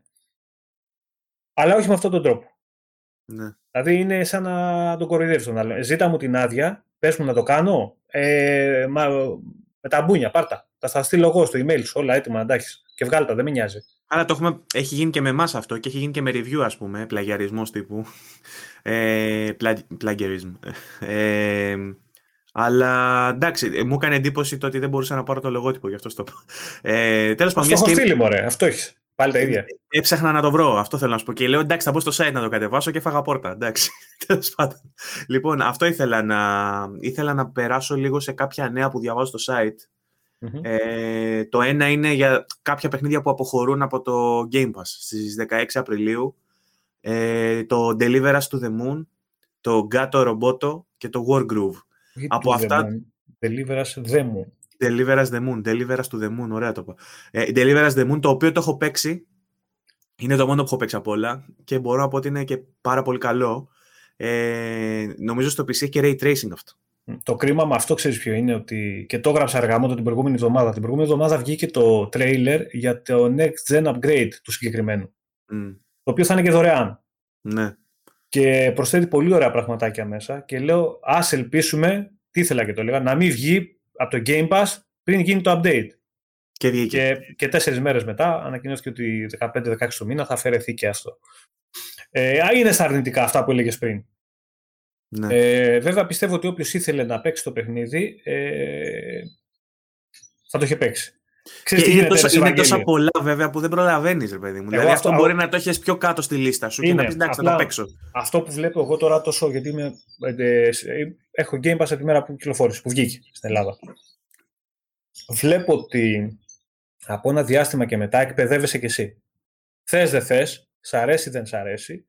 Από ένα σημείο και μετά καταλαβαίνεις και δίνεις προτεραιότητες στο τι θες να παίξεις, στο τι έχεις ανάγκη να παίξεις και στο τι μπορεί να αφήσεις σε δεύτερη μοίρα και να ασχοληθείς αργότερα, που και αν χτύπα ξύλο αφαιρεθεί, εντάξει, δεν χάσαμε και τίποτα. Δηλαδή, εκπαιδεύεσαι και από μόνος σου, σε, σε κάνει υπηρεσία έτσι που αρχίζεις και μαθαίνεις κάθε πότε φεύγουν παιχνίδια, κάθε πότε μπαίνουν. Βασικά ξέρεις ότι τουλάχιστον 6 μήνες είναι το κάθε παιχνίδι μέσα. Ένα εξάμεινο μένουν το λιγότερο. Οπότε σε 6 μήνες, αν δεν έχεις καταφέρει να παίξεις ένα παιχνίδι ε, που σου αρέσει πολύ, ε, μήπως κάνεις και κάτι λάθος εσύ, ξέρω εγώ. Γιατί το Game Pass εννοείται ότι είναι μια υπηρεσία που είναι για κόσμο που παίζει αρκετά. Δεν είναι για κάποιον που παίζει ένα παιχνίδι κάθε μήνα. Δηλαδή αυτός που παίζει ένα παιχνίδι το μήνα πιθανότατα να μπαίνει και μέσα σε μια full πληρωμή συνδρομής του Game Pass. Τώρα με το 1 ευρώ δεν μπαίνει μέσα, εντάξει, εννοείται. Αλλά άμα δίνεις 15 ευρώ το μήνα για να παίξεις ένα παιχνίδι ε, το, το δίμηνο, ξέρω εγώ, ή να παίζεις ένα ποδοσφαιράκι μόνο. και ποιο παιχνίδι είναι, έτσι. Γιατί τώρα μιλάμε για εποχές που βασιζόμαστε στα παλιά παιχνίδια. Αν ναι. αυτό στο μέλλον σημαίνει ότι κάθε μήνα θα έχει ένα καινούριο παιχνίδι, ή κάθε 1,5 μήνα, ή κάθε δύο μήνες, αν έχει ένα καινούριο αποκλειστικό παιχνίδι του Xbox το οποίο θα κάνει 60 ή 80 ευρώ, Καλά, και, εσύ το έχεις με 15. Καλά, και τα υπόλοιπα που μπαίνουν τώρα τόσο έχουν. Και Καλά, ναι, εννοείται. Εννοείται, ρε παιδί μου. Άμα τα πάρει... Μπορεί να μην σε ε, ενδιαφέρει το Outriders, ρε παιδί μου, για ναι. παράδειγμα λέω ότι, Βαγγέλη, ότι δεν είναι για κάποιον που παίζει προ. Δηλαδή για κάποιον που παίζει προ παίζει μόνο φανατικά, δεν θα πάει να βάλει να το παίξει από το Game Pass και να το πληρώσει μέσα στο χρόνο ε, 160 ευρώ το παιχνίδι. Ισχύει, ισχύει. Ε, πρέπει να κάνεις απόσβεση να δει. Εντάξει, δεν είναι για όλους, αλλά νομίζω ότι καλύπτει ένα πάρα, πάρα πολύ μεγάλο ποσοστό των το χρηστών γενικότερα. Λοιπόν. Γιατί ξέρεις ότι είναι πολλοί αυτοί που παίζουν με αυτόν τον τρόπο που είπαμε. Ένα ε, παιχνίδι στο τόσο. Είχαμε επίσης μέσα στη βδομάδα και την είδηση για τα παιχνίδια που μπαίνουν στο Gold. Ε, στο Gold λοιπόν, να τα πω καταρχάς ποια παιχνίδια μπαίνουν και μετά θα μου κάνεις σχόλιο. Ε, από 1η έως 30 Απριλίου ε, θα είναι διαθέσιμο το Vikings ε, Wolves of Midgard. Ε, από 16 Απριλίου μέχρι 15 Μαΐου το Track Racing Championship. Ε, και μετά πάμε στα ε, cross-gen, ε, μάλλον τα παλιά παιχνίδια, τα Legacy. mm Από 1η έως 15 Απριλίου Dark Void. Κάποιος τα έλεγε παιχνιδάρα, κάποιος όχι. Ε, από 16 μέχρι 30 Απριλίου το Hard Corps Uprising, το οποίο δεν το, το έχω παίξει. Είναι το οποίο είναι παιχνιδάρα. Και δεν το έχω παίξει καν. Mm. Ε, ενώ ήμουνα, ήταν... στο, στο 360 ήμουν πολύ σκληρά. Το Dark Void ήταν καλό για την εποχή που είχε βγει. Δεν είναι για τώρα, εντάξει. Είναι... Τώρα πλέον θα σου βγάλει τα μάτια. Είναι, είναι το track racing, όπως λέει το όνομά του, είναι racing με νταλίκες. Ε, έχει κάποιους φαντς ανά την Ιφίλιο. Ε, εντάξει. εντάξει. Ε, ε, χαμηλές πτήσεις. Χαμηλές ναι. πτήσεις γενικότερα. Εντάξει, ε, είναι, και... είναι, είναι υπηρεσία τέτοια φίλε που δεν μπορεί να βγει πάνω από το pass. Ναι. Δεν μπορεί, πρέπει να την έχεις πιο κάτω, υποχρεωτικά πρέπει να την έχεις πιο χαμηλά, ώστε να φαίνεται και πιο δυνατό και πιο γεμάτο και πιο εντυπωσιακό το pass το οποίο έχει συνδρομή. Ε, δεν θα πρόκειται να βάλει Microsoft παιχνίδια ε, που θα κάνουν μπάμ όπως κάνει η Sony στο Plus πλέον στο, στα Gold. Και δεν ξέρω και θα το συζητήσουμε και εμείς αυτό το απόγευμα στο δικό μας το, το live που θα κάνουμε, το κατά πόσο ε, πρέπει να συνεχιστεί όλο αυτό, γιατί από κάποιο σημείο και μετά πιστεύω ότι έχει αρχίσει και κάνει κακό στη Microsoft επικοινωνιακά, ε, πιο πολύ κακό, μάλλον παρακαλώ το να βγάζει, να δίνει μεν τέσσερα παιχνίδια, από τα οποία όμως δεν θα ενθουσιάζεται κανείς και θα τρώει λάσπη επειδή έδωσε τέσσερα παιχνίδια που δεν τα ήθελε κανείς. Δεν ξέρω το κατά πόσο θα το συνεχίσει αυτό. Δεν ξέρω και το αν πρέπει να το συνεχίσει. Εγώ για μένα θα έπρεπε να το σταματήσει τα γκολ και να δώσει, να πάρει όλα αυτά τα, τους πόρους οι οποίοι πάνε εκεί και να τους δώσει στο Game Pass ή κάπου αλλού. Κάποια άλλη υπηρεσία η οποία θα φανεί όμως. Δηλαδή, παιδιά, αφαιρούμε αυτά τα οποία δεν τα θέλατε κιόλας και λάβαμε το feedback και και και και και πάρτε αυτό στη θέση του. Κάντε δωρεάν τελείως το live, να μην θέλει τον goal, ξέρω εγώ, κάπως, κάτι. Το οποίο θα ήταν πολύ μεγάλη κίνηση. Δηλαδή, άμα σου λέγει ότι κάνω δωρεάν το, το multiplayer στο Xbox, χωρίς να χρειάζεται τίποτα, ούτε Game Pass, ούτε goal, σε όλα τα παιχνίδια. Αλλά αφαιρώντα τέσσερα παιχνίδια, τούμπες θα κάνουν όλοι. Δεν θα ένοιαζε κανέναν, φίλε αυτό. Και πλέον στο Xbox, όσου, όσου έχουν Xbox, δεν τους νοιάζει αυτό. Γιατί έχουν τόσα παιχνίδια μέσα στο Game Pass και πολύ καλύτερα παιχνίδια από αυτά, που δεν ασχολείται κανείς με τα παιχνίδια του Gold πλέον. Δηλαδή είναι πολύ μικρό το ποσοστό. Και οι πιο πολλοί μπαίνουν να δουν για να κάνουν τη σύγκριση με τα παιχνίδια του PS Plus. Να πούνε, Α, κοίτα τι δώσαν οι άλλοι, κοίτα τι δώσαμε εμείς ή το αντίστοιχο. Το αντίστροφο μάλλον. Εντάξει, δεν ξέρω. Είναι, είναι μεγάλη κουβέντα αυτή. Εγώ νομίζω ότι κάποια στιγμή θα πρέπει να τα αποσύρουν αυτά και όλα τα fans που έχουν να κάνουν με αυτό το κομμάτι να πάνε κάπου αλλού. Ισχύει. Το έχουμε ξαναπεί και εμείς. Ε, χαίρομαι που συμφωνούμε και σε αυτό. Σε πολλά συμφωνούμε παραδόξως ή και όχι. Ε, τώρα, διαβάζω εδώ πέρα ότι η Remedy, υπάρχουν λέει reports που λένε ότι η Remedy μάλλον πάει για Alan Wake 2 με βάση τη συμφωνία που είχε κάνει με, τα, με την Epic Games. Την Epic. Κοιτάξτε, ε... εγώ πιστεύω ότι πρέπει να έχει βάση αυτό, γιατί η Epic ε, γενικά παίζει και χτυπάει, βλέπεις σε πράγματα που έχουν impact μεγάλο στον κόσμο. Ποιο είναι πιστεύεις αυτό Ότι, πιστεύεις ότι θα κρατήσει κάποιο, συγγνώμη σε διακόπτω, πιστεύεις ότι θα κρατήσει κάποια αποκλειστικότητα η Epic δεν ή ότι θα δεν νομίζω, δεν νομίζω γιατί θέλει λεφτά η Epic. Δεν θα ήταν η ιεροσιλία, με το Alan Wake 2 να μην κυκλοφορήσει στο Xbox με βάση όσα λέγαμε νωρίτερα; Όχι ρε φίλε, δεν είναι ιεροσιλία, γιατί όταν βγήκε το Alan Wake στο Xbox το θάψαν όλοι. Όντως. Δεν το θα... Όταν λέω το θάψαν όλοι, πρώτα πρώτα η Microsoft. Δεν το διαφήμισε ποτέ. Ε, οι χρήστες... Critically, πάντως τα reviews νομίζω πήγε καλά. Πήγε καλά. Ο κόσμος... Δεν το αγόρασε. Το αγόρασε. Είναι παρόμοιο με φάση με αυτούς που αναπολούν τώρα τις εποχές του Dreamcast. Και λένε η καλύτερη κονσόλα του κόσμου και δεν το αγόρασε κανείς. Mm. Και εγώ μέσα σε αυτούς. Ναι. Αλλά δεν θα πω ότι είναι η καλύτερη κονσόλα του πλανήτη. OK. Okay. Για πες μου τι πήγες να μου πεις για την, ε, για την Epic. Ε, πιστεύω ότι παίζει έξυπνα. Δηλαδή βλέπει τι έχει impact μεγάλο στον κόσμο. Τι έχει πάει δωρεάν παιχνίδια. Ω, αυτοί μας ταΐζουν παιχνίδια τζάμπα. Μιλάμε τώρα το Epic, αν δεν έδειχνε παιχνίδια τζάμπα, στο store δεν το έχει κάνει εγκατάσταση κανείς. Ισχύει. Και αυτή ε, βέβαια παίζει... ανε, ανεξήγητο το πώς το όλο αυτό, έτσι. Ξέρω κόσμο, θα σου πω ένα παράδειγμα για να καταλάβεις τι γίνεται. Ξέρω κόσμο ο οποίος έχει πάρει δωρεάν παιχνίδι στο Epic Store και μετά το έχει αγοράσει στο Steam για να το παίξει στο Steam, για να του φανεί εκεί στη βιβλιοθήκη και να πάρει τα achievements του Steam. Ξέρω και εγώ τέτοιους. Λοιπόν, πρώτο πρώτο είναι ένα πράγμα άψυχο, είναι ένα, ένα store άψυχο, όπως είναι άψυχο και το Windows Store της Microsoft. Μπορώ να σου πω ότι το Epic είναι χειρότερο, επειδή εγώ Μπορεί... σαν PC user τα χρησιμοποιώ περισσότερο, το Epic είναι, είναι ό,τι χειρότερο υπάρχει. δεν μιλάω για, τη, για το store που υπάρχει του Xbox, την εφαρμογή του Xbox μέσα και τα παιχνίδια από εκεί. Μιλάω για το store, το Windows Store. Το έχω δει, το, μέσα. χρησιμοποιώ και τα δύο. Κοίτα, το, το Windows Store είναι άψυχο, αλλά είναι λειτουργικό. Το ναι. Epic, το client, δεν είναι ούτε λειτουργικό. Δηλαδή έχει μέρες που επειδή είναι γραμμένο σε. Δεν ξέρω αν είναι σε HTML, στο διάλογο είναι φτιαγμένο. Πατάς σε tabs και δεν δουλεύουν. Δηλαδή ναι, είναι απαράδεκτο. Ναι.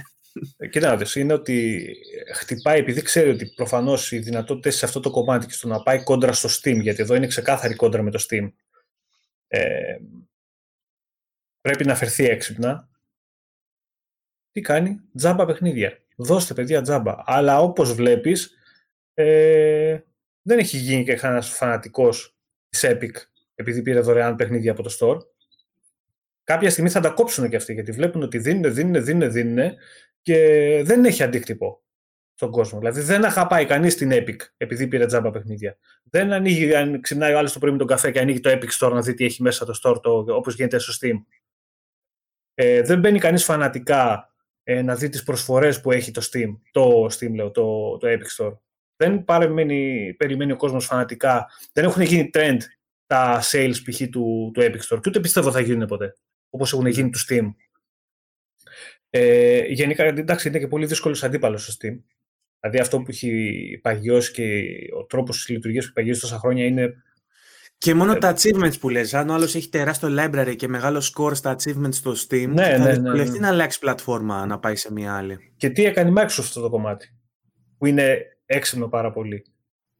Σε έβαλε κόντρα και απέναντι στο Steam, αλλά με πολύ πιο έξυπνο τρόπο. Δηλαδή έφτιαξε τη δική της εφαρμογή, από την οποία μπορείς να αγοράσεις και παιχνίδια να παίξεις, να κάνεις να ράνεις, αλλά ταυτόχρονα μέσα στην ίδια εφαρμογή βλέπεις και ένα σωρό κατεβατό παιχνίδια δωρεάν μέσω του Game Pass, τα οποία σου δίνουν και achievements στο Xbox.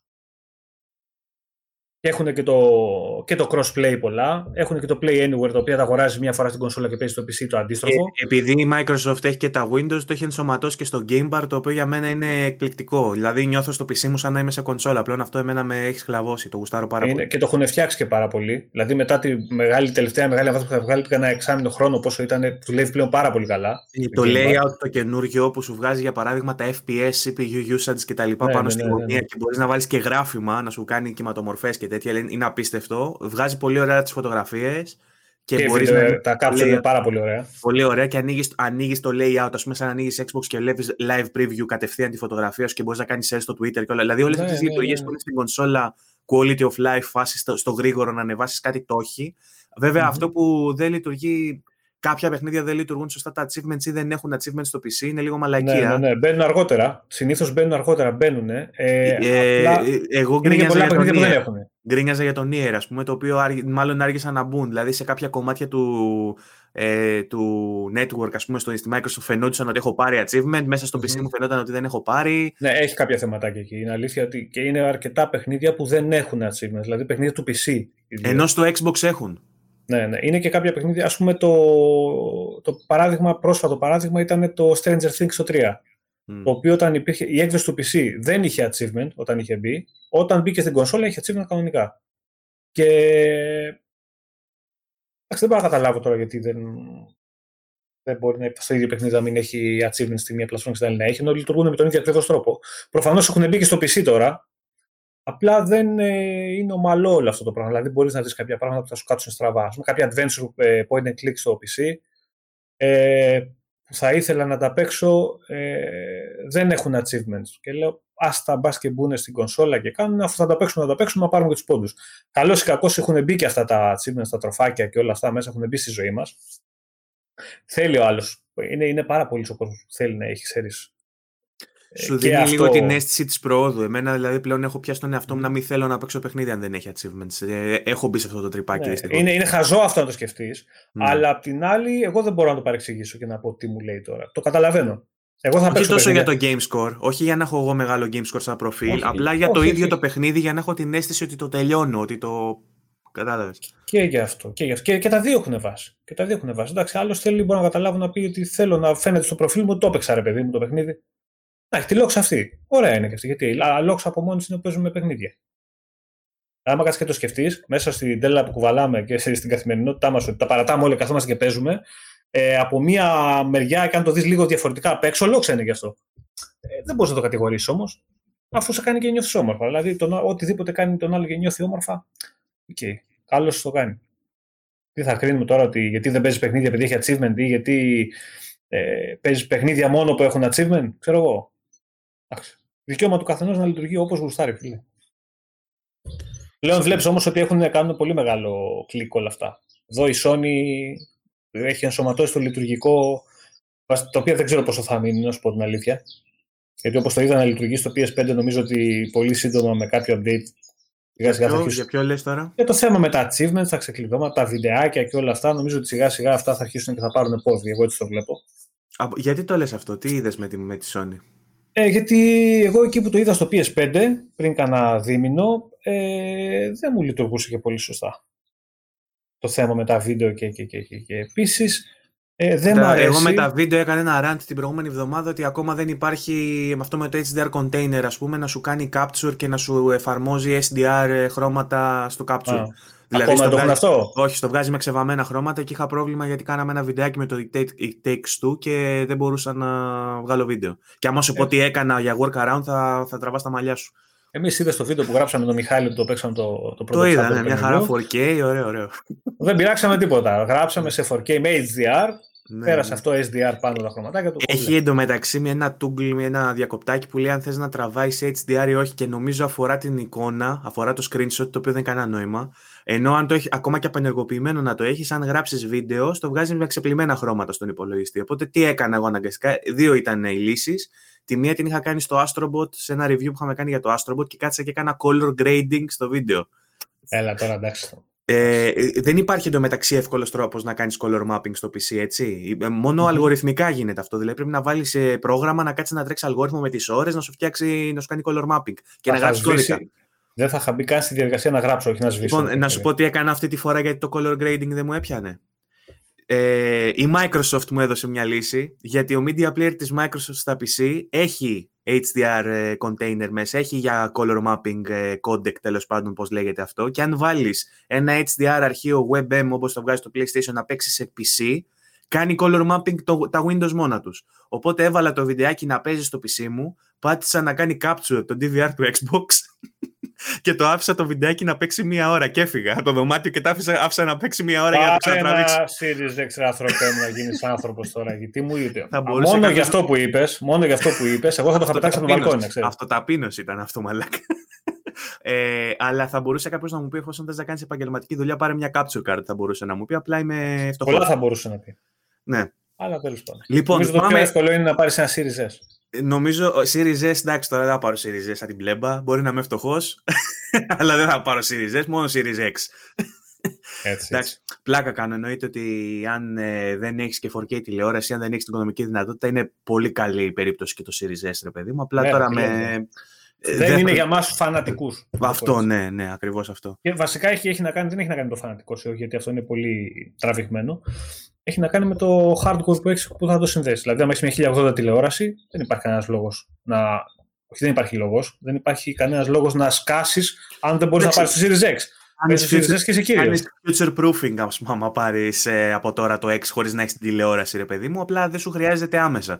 Και θεωρητικά mm. μπορείς να γλιτώσεις κάποια χρήματα αν πάρεις τώρα το S που είναι φθηνό και περιμένεις να πάρεις, όταν θα πάρεις 4K τηλεόραση, μπορεί να έχει βγει και κάποιο revision του X και να πάρεις την καλύτερη έκδοση. Πολύ, δεν χρειάζεται πολύ. να ρισκάρεις, ξέρω εγώ από τώρα. Εκεί να δεις με την παραγωγή που βλέπουμε στις κονσόλες αυτή τη στιγμή, δεν θα μου κάνει εντύπωση να δούμε πολύ πιο σύντομα ε, από ότι είδαμε σε άλλες γενιές revision των κονσόλων.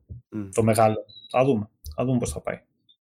Βέβαια, Εσύ... έχουν μείνει πολύ πίσω και οι κάρτες γραφικών σε θέμα παραγωγής. Δεν έχει πολύ σκοπό. Δεν έχουν βγει καν στην αγορά, φίλε. Δεν οπότε, είναι... ναι, οπότε νομίζω θα τραβήξει πιο πολύ. Δεν ξέρω μήπως μας πάει αυτή η γενιά και πολύ πιο πέρα από ό,τι περιμέναμε. Τους κρατήσει και περισσότερο. Α δούμε.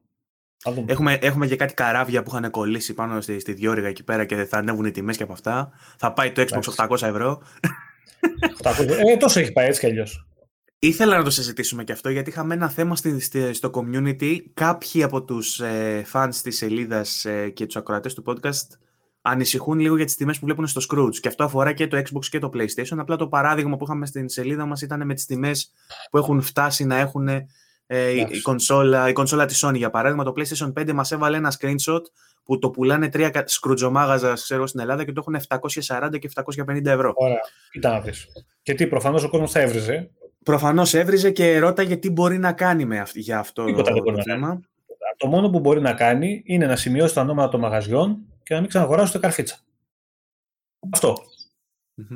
Ε, απαράδεκτο, αλλά απ' την άλλη δεν μπορεί κανείς, στιγμή που έχουμε ελεύθερη αγορά, να πει στον άλλον πόσο θα πουλήσει. Θα έπρεπε, υπό συνθήκε, θα έπρεπε ε, να υπάρχει ένα νομικό πλαίσιο που να το επιβάλλει. Να υπάρχει οποίο... η προστασία του καταναλωτή, για παράδειγμα, ένας οργανισμός που να το ελέγχει. Απ' την άλλη, δεν σε υποχρεώνει κανείς να πας να το αγοράσεις. Και απ' την άλλη, είναι ένα προϊόν το οποίο δεν είναι. Πρώτης ανάγκης. Ε, Ε, εντάξει, αν θες, το αγοράζεις. Ε, κίνηση του καταστήματος, απαράδεκτη. Ε, κίνηση του καταναλωτή, σημείωσέ το και μην ξαναπεράσει ούτε απ' έξω. Αυτή μπορεί, να είναι, αυτή μπορεί να είναι η τιμωρία σου σε αυτούς που λειτουργούν με αυτόν τον τρόπο. Δεν μπορεί να κάνεις κάτι άλλο. και νομίζω ότι, νομίζω ότι και αυτό είναι και το χειρότερο για εκείνους. Δηλαδή στα μαγαζιά που κοιτάνε να σου πιάσουν τον κόλλο, μην τους ξαναδώσεις φράγκο. Τίποτα. Μπορείς να τους τιμωρήσει ε, με, με χειρότερο τρόπο, όχι. Αυτός. Θε να κάνεις αρνητική διαφήμιση, κάτι. Όπως αυτός έχει το δικαίωμα ε, να σου πουλάει κάτι πολύ παραπάνω, μιλάμε για σχεδόν 50% παραπάνω από τη λιανική του τιμή, την ενδεικτική τιμή πώλησης, και εσύ μπορείς να το πάρεις την τιμή αυτή και να πεις στους φίλους σου, στην παρέα σου, στις ομάδες στο Facebook εκεί που είσαι, παιδιά, κοιτάξτε αυτό το μαγαζί εδώ τι κάνει. Μην ξαναπάρετε ούτε πινέζα από μέσα. Δεν μπορείς να το κάνεις, δεν έχεις το δικαίωμα. Ναι. Ε, μέχρι ενός σημείου βέβαια, γιατί άμα αρχίσεις το Παναγία ναι. θα σε κυνηγήσει κιόλας. Όχι, όχι, εντάξει, δεν μιλάμε αυτό. Εδώ μιλάμε για. Πολιτισμένα πράγματα. Πολιτισμένα πράγματα. Όσο αυτός ε, πολιτισμένα αποφασίζει να πάει το PlayStation 5 750 ευρώ, έτσι και εγώ έχω το δικαίωμα πολιτισμένο να πάρω τη φωτογραφία του και να σου πω: Παιδιά, κοιτάξτε αυτό το ωραίο μαγαζάκι, πόσο ωραία και φτηνά πουλάει το PlayStation 5. Μην ξαναπάρετε ούτε πριονίδι από μέσα. Λοιπόν. Όλοι έχουμε τρόπους να αντιδράσουμε σε αυτά που γίνονται γύρω μας και σε αυτά που βλέπουμε. Ο καθένας με το μυαλό του πλέον λειτουργεί. Εγώ τα ξέρω αυτά, τα έχω δει και ξέρω τα συγκεκριμένα μαγαζιά τα οποία έχω δει και δεν μιλάω για τα μαγαζάκια που θα δώσουν 5-20 και 5-30, τα οποία για ένα διάστημα ήταν και αρκετά. Εκεί μπορώ να κάνω και τα στραβαμάτια να πω ότι ξέρεις τι. Εντάξει, τώρα ένα δεκάρικο για αυτό κάποιον που Μπορεί να την προμηθεύτηκαν και από αλυσίδα για παράδειγμα. Μπορεί να την πήρε και πιο ακριβά, μπορεί, δε, πολλά μπορεί. Εκεί δεν θα κάτσω να το σχολιάσω, να το συζητήσω. Εντάξει, OK. Okay. Είναι στη διακριτική ευχέρεια του καθενός το πώς θα το συμπεριφερθείς αυτό. Αλλά τώρα στα 750 όλοι, όλοι έχουμε τρόπους να αντιδράσουμε. Όλοι. Ωραία. Και με λοιπόν, τρόπο που θα τους πονέσει και περισσότερο. Ήθελα να το θίξουμε γιατί μας το ζήτησε πολύς κόσμος και σε σχόλια από βίντεο και στο community. Να πούμε, γιατί μας ρώτησαν τι μπορούμε να κάνουμε γι' αυτό και την έδωσες πολύ εύστοχα την απάντηση. Ότι πρακτικά δεν μπορούμε να κάνουμε τίποτα πέραν του να επικοινωνούμε, ρε παιδί μου, τα ονόματα των καταστημάτων και να, καταλάβ, να καταλάβουμε ποιοι είναι οι ανήθικοι, ας πούμε, και να μην τους ενισχύσουμε ξανά ποτέ. Εντάξει, ξέρεις τι γίνεται και συνήθως αυτές οι τιμές και αυτά τα συμπεριφορές είναι από καταστήματα που είναι αρπακολάδες.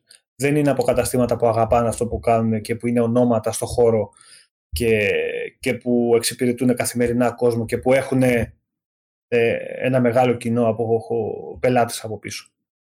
Είναι απαρπακολάδες. Βλέπεις κάτι ονόματα και κάτι μαγαζιά που πιθανότατα να μην, να μην υπάρχουν κιόλας φυσικά καταστήματα. βλέπω βέβαια εδώ πέρα στις κριτικές των καταστημάτων. Το, ο πρώτος που το έχει 740 έχει 522 κριτικές, ξέρω εγώ. Ο τελευταίος 768. Αυτός που έχει 7. Καλά, οι κριτικές στο Σκρούτζ δεν έχει να κάνουν. Εδώ ο κόσμος πάει στο Σκρούτζ και λέει. Ε, τέλεια, λέει, μου ήρθε το δέμα την επόμενη μέρα. Μου ήρθε την επόμενη μέρα. Ε, πάρε τηλέφωνο το courier και ευχαρίστησέ τους το μαγαζί που είχε το πακέτο έτοιμο και περνάει ο courier και το παίρνει. Καλά, μην το λες. Υπάρχουν και μαγαζιά που μένεις στην επεξεργασία το έτοιμά σου για πολλές μέρες. Δηλαδή το ότι ε. την διεκπεραιώνουν σύντομα είναι και αυτό κάτι ναι, θετικό. Εντάξει, τώρα μιλάμε για. Τι Αλλά θα επί, επί, επί, επί της ουσίας αυτοί οι άνθρωποι συντηρούν αποθήκες. Έχουν ε, ε αποθήκη και ένα λογιστικό σύστημα πούμε, στον υπολογιστή και κανονίζουν το. Τις κριτικές στο Scrooge και τα αστέρια και τις βαθμολογίε στα καταστήματα δεν τις λαμβάνω ποτέ υπόψη μου και ποτέ σοβαρά δεν τις παίρνω σοβαρά. Δεν πάει να έχει αυτό το μαγαζί που λύσει με 500 ξέρω εγώ κριτικέ, μπορεί να έχει μια αποθήκη, να μην υπάρχει καν φυσικό κατάστημα. Άρα τι impact θα έχει σε αυτό ναι, το 750 PlayStation, Τίποτα. Γιατί, γιατί μετά μπορεί να πολλά σε γενάρες. Ναι. Τι, τι ισχύει θα Γελά γιατί ισχύει. Έχω δει τέτοια καταστήματα. αλήθεια είναι. τι, τι impact θα έχει το, το Rage ξέρω εγώ, του PlayStation A σε αυτόν που πουλάει κο, κομπολόγια μαζί με το PlayStation 5. Τι, δεν θα πάει ο γέρος να πάρει το κομπολόι στην καφενεία. Ωραία εντάξει τώρα. Παντόφλα κομπολόι. Παντόφλα κομπολόι PlayStation. Είναι το τρίπτυχο.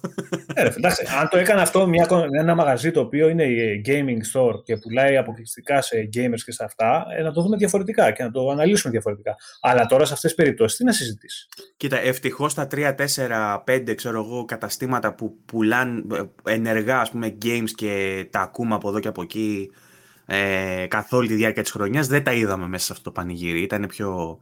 Άσχετα βέβαια που υπήρξε δράμα μεγάλο και με, το, με κάποια εξ αυτών που ε, ε, δέχτηκαν προπαραγγελίες, χωρίς βέβαια προκαταβολή, δεν μπόρεσαν να εξυπηρετήσουν, όμως αυτό είναι δικαιολογημένο, έτσι.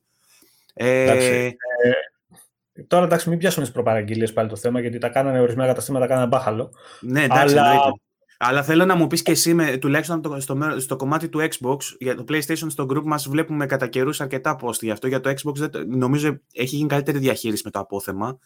Ε, ποια είναι η άποψή σου σένα, πώς, είναι, πώς, είναι πώς κυλούν οι παραγγελίες και οι Είναι και μικρότερη ζήτηση. Ε, και όσο πιο μικρότερη είναι η ζήτηση, τόσο πιο ελεγχόμενο μπορεί να είναι και όλο αυτό το.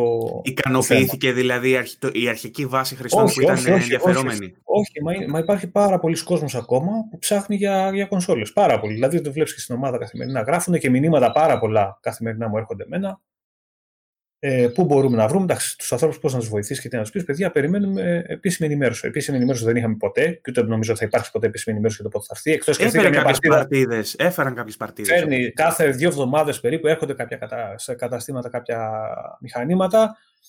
Ε, φεύγουν, ξαναέρχονται, φεύγουν, ξαναέρχονται. Δηλαδή ε, δεν έχουμε φτάσει στο σημείο το οποίο θα δούμε κονσόλα σε ράφη.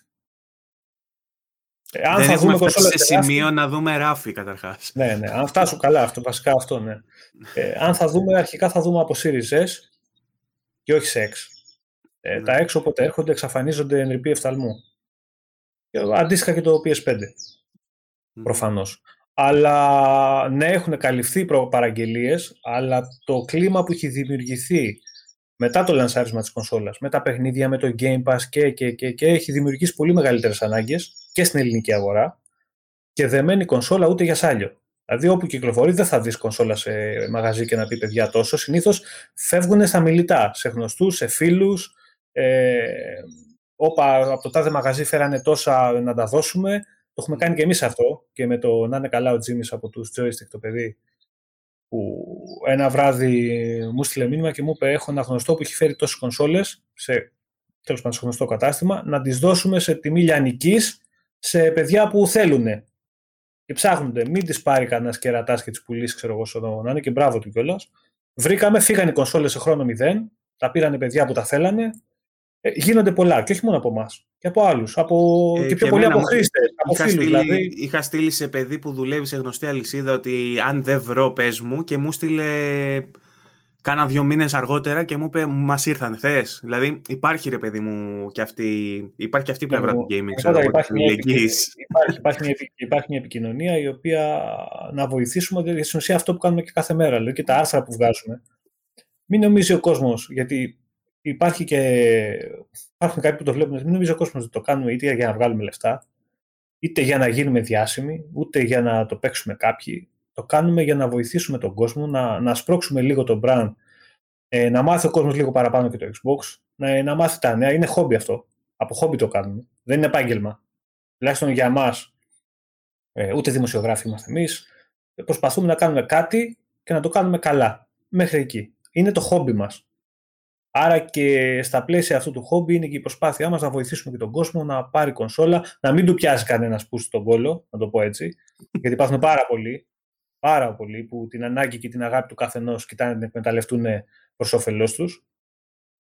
Ε, οπότε όσο μπορούμε και σε αυτό το κομμάτι ε, βοηθάμε. Το μεταξύ ξέρεις ότι σε αυτό το, το χόμπι, ρε παιδί μου, είμαστε και λίγο μικρά παιδιά. Δεν μπορεί ο άλλος να περιμένει. Όταν θέλει κάτι πολύ, καίγεται. Δηλαδή, ε, εύκολα μπορείς να του πάρεις το 50 παραπάνω και το κατοστάρικο. Εκεί πατάνε και οι μαυραγωρίτε, ρε φίλε. Μπράβο. Και γι' αυτό, επειδή ξέρουμε και εμείς ότι όταν θέλουμε κάτι, το θέλουμε τώρα, δηλαδή και εγώ μας θέσει ότι έχει να κάνει με τέτοια θέματα, ε, κοιτάμε όσο μπορούμε να βοηθήσουμε. Όσο μπορούμε. Δεν μπορούμε πολύ, είναι η αλήθεια, αλλά όσο μπορούμε να κάνουμε κι εμείς κάτι, ρε παιδί μου, έστω να γλιτώσουμε 5-10 άτομα να πάρουν μια κονσόλα νωρίτερα και σε νορμάλ τιμή, ε, κέρδος είναι εντάξει και για αυτούς και για εμά. Χαρά μας είναι. Λοιπόν, πάμε να μιλήσουμε λίγο για Sony. Ό,τι θες, ό,τι θες. Ό,τι γουστάρεις. Ε, θες να ξεκινήσω με τα καλά ή με τα κακά νέα; Έχει και καλά. Ε, τα καλά έρχονται από ένα στούντιο της Sony. Τα αφήνεις, τα στα σχολεία στα πλέον της ατάκης μου και δεν, δεν μ' αρέσει. Τα αφήνω σχολεία στα ρε φίλε γιατί δυστυχώς περιέχουν μια δόση αλήθειας, η οποία αλήθεια πονάει. ε, εντάξει, έχει ρε παιδί μου. Έχει ρε, πώς δεν έχει, πλάκα κάνω. Έχει, έχει και κάποια θετικά, δεν είναι μόνο αρνητικά. Απλά νομίζω ότι επισκιάζουν λίγο τα αρνητικά τα καλά, πώς θα το πω, δεν ξέρω πώς θα το πω. Ε, στα θετικά, ας πούμε, είναι ότι, το, το είπαμε και στην αρχή του επεισοδίου, ότι είχαμε έναν σχετικά καλό μήνα στο PS Plus, τουλάχιστον για τους mm. κατόχους του PS4, πήρανε Days Gone, το οποίο κατά πολλούς θεωρείται παιχνιδάρα, για μένα όχι τόσο πολύ, όμως τα νούμερα, τα νούμερα που έχει πουλήσει λένε κάτι διαφορετικό. Εγώ το είδα, φίλε, το Days Gone όταν είχε βγει. Ναι, το είχα δει σε PS4 θέματα. Ε, σε μια μισή ώρα περίπου που είχαμε παίξει τότε, είχε κολλήσει το μηχανάκι σε κάτι δέντρα 7 φορές διαφορετικές μέσα στα δέντρα και γύριζε γύρω-γύρω έτσι. Είχε bugs, είχε θέματα με το. Ε, F, ε, με, με, το. Πώς το λένε, level of detail, LOD, είχε θέμα με το, ναι, με ναι. το draw distance, είχε πάρα πολλά. Φτιάχτηκαν αυτά τα πράγματα. Όποιος παίζει και στο PS5 έχει πάρει και ένα upgrade πλέον για την νέα γενιά με 60 FPS. Είναι κρίσταλο, είναι μια χαρά το παιχνίδι. Παίζεται πολύ καλά, πολύ ευχάριστα. Ε, Όποιος ε, έχει PlayStation 5, είπαμε ήδη, το έχει από το Collection. Όποιος έχει PS4 μπορεί να το πάρει με τα παιχνίδια του Plus. Είπαμε για τα άλλα δύο παιχνίδια και αυτά ότι για συγκεκριμένους gamers θεωρούνται πάρα πολύ καλές ε, προσθήκες. Οπότε θεωρώ ότι γενικότερα είναι ένας καλός μήνας, θα μπορούσαμε να πούμε ένας καλός μήνας για το Plus.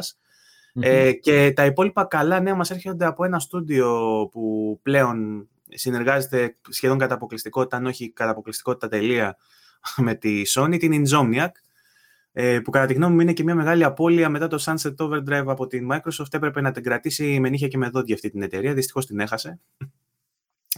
Ε, και ουσιαστικά το ένα το νέο είναι ότι βγήκε ένα update για το Ratchet Clank, το παιχνίδι του 2016, το οποίο μέχρι τις 31 του Μάρτη ήταν και δωρεάν να το πάρει όποιος μέσω του ε, Days of Play, πώς λεγόταν αυτό, όχι Days of Play, το άλλο, το μένουμε σπίτι που έλεγα πριν.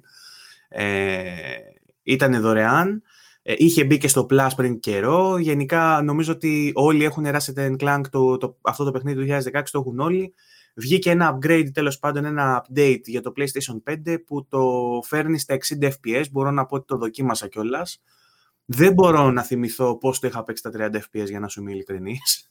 το είχα παίξει τότε και μου φαινόταν normal.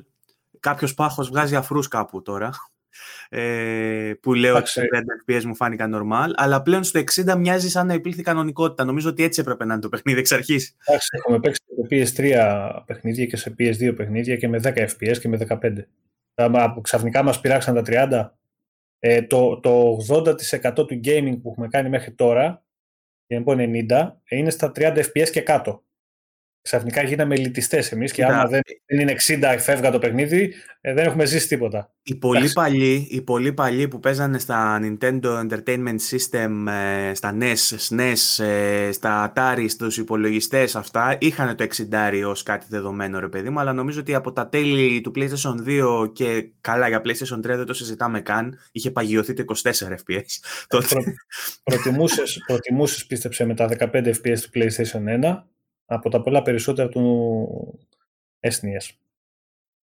Το άλλαζες εσύ; Άμα σου δίνανε τώρα και σου λέγανε. Κοίτα, εγώ είμαι του Fidelity γενικότερα. Απλά επειδή πλέον το μάτι μου έχω γίνει ένας ξενδιάνθρωπος πισάς και έχει συνηθίσει τα 60 FPS, πλέον όταν γυρνάω στα 30, κλωτσάω. Η αλήθεια. Όταν, πλέον. Ναι, κοίτα να δεις, πλέον. Όταν το συνηθίσεις και μάθεις και το άλλο και γίνει βίωμά σου και καθημερινότητα, εννοείται ότι μπορεί να συνοχλήσει. Ε, αλλά, αλλά μην ξεχνάμε ότι ε, σου λέω, το 90% του gaming ε, time που έχουμε παίξει όλοι μας, ειδικά οι κονσολάδες, είναι στα 30 και κάτω. Μην αρχίσουμε τώρα να, να λέμε ιστορίες ότι όχι και 60 και εκεί. Εννοείται ότι τα 60 FPS είναι καλύτερα, δεν το συζητάμε. Ε, η προηγούμενη γενιά ήταν εκεί, ήταν στα 30 FPS βασικά και νομίζω ότι... Και το... πίσω, το... και πίσω. Το, το, το, επι... Ναι, ναι, το, επιβεβαι... το επιβεβαιώνει αυτό που σου λέω με το Ratchet Clank που δεν θυμόμουν πώς το είχα παίξει. Το έχεις απολαύσει; Το έχω απολαύσει, αυτό λέω. Αυτό λέω ότι, ότι ξαφνικά μου λένε παίρνει 60 FPS και λέω 60 FPS για να το βάλω να το δω και το βάλω να το δω και λέω πώς το είχα παίξει στα 30. Περίμενε, δεν θυμάμαι. Τώρα στα 60 όχι, τότε με τα 30 ναι. Είδες. Ναι, εντάξει, εννοείται. Και στον God of War μία από τα ίδια, έτσι. Για, γιατί κάποιον, για, κάποιον, για κάποιον που δεν το έχει παίξει το παιχνίδι. Ε, OK, okay, έχει νόημα, θα το παίξει σε, λίγο, σε αρκετά καλύτερη μορφή. Όποιος το έχει τερματίσει τώρα, θα το ξαναπέξει το παιχνίδι επειδή πήγε στα, 3, στα 60 FPS. Και τότε που το έπαιξε το απόλαυσες. Σε πειράξαν τα FPS τότε. Ισχύει. Θυμάσαι εσύ να είχες γκρίνια τότε για τα FPS στο Ratchet Clank; Γιατί εγώ δεν θυμάμαι. Θυμάμαι για, θυμάμαι για παράδειγμα στις αρχές, όταν είχα αρχίσει να πρωτογράφω και όλα στο VG που είχαμε κάτι κυκλοφορίες τύπου Assassin's Creed Unity που, Άστο, που, σε, σε περίεργο που ο Jaguar είχε κλωτσίσει να πούμε και όταν είχε πάνω από 10 άτομα στην οθόνη λόγω CPU, έτσι, λόγω CPU load.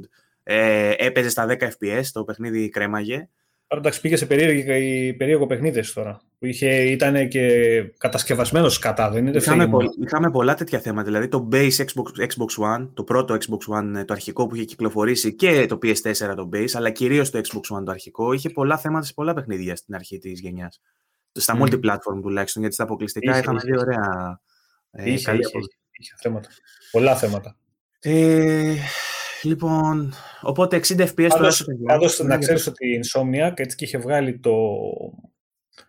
Ξέρω τι θα μου πεις, ότι αν είχε βγάλει το παιχνίδι της στο Xbox θα είχε πάρει αρχίδια, αυτό θα μου πεις. Όχι, όχι, το πες το μωρέ, το τέτοιο. Καλά, και αυτό ισχύει, αλλά δεν θα έλεγα αυτό. Insomniac το, ε, το Spider-Man λες. Όχι μωρέ, το προηγούμενο, το που βγήκε στο Xbox. Το, σκάλεμα. το Sunset Overdrive. Sunset Overdrive. Αν είχε βγει τώρα... Στο PlayStation. Ε, όχι, όχι, ήταν...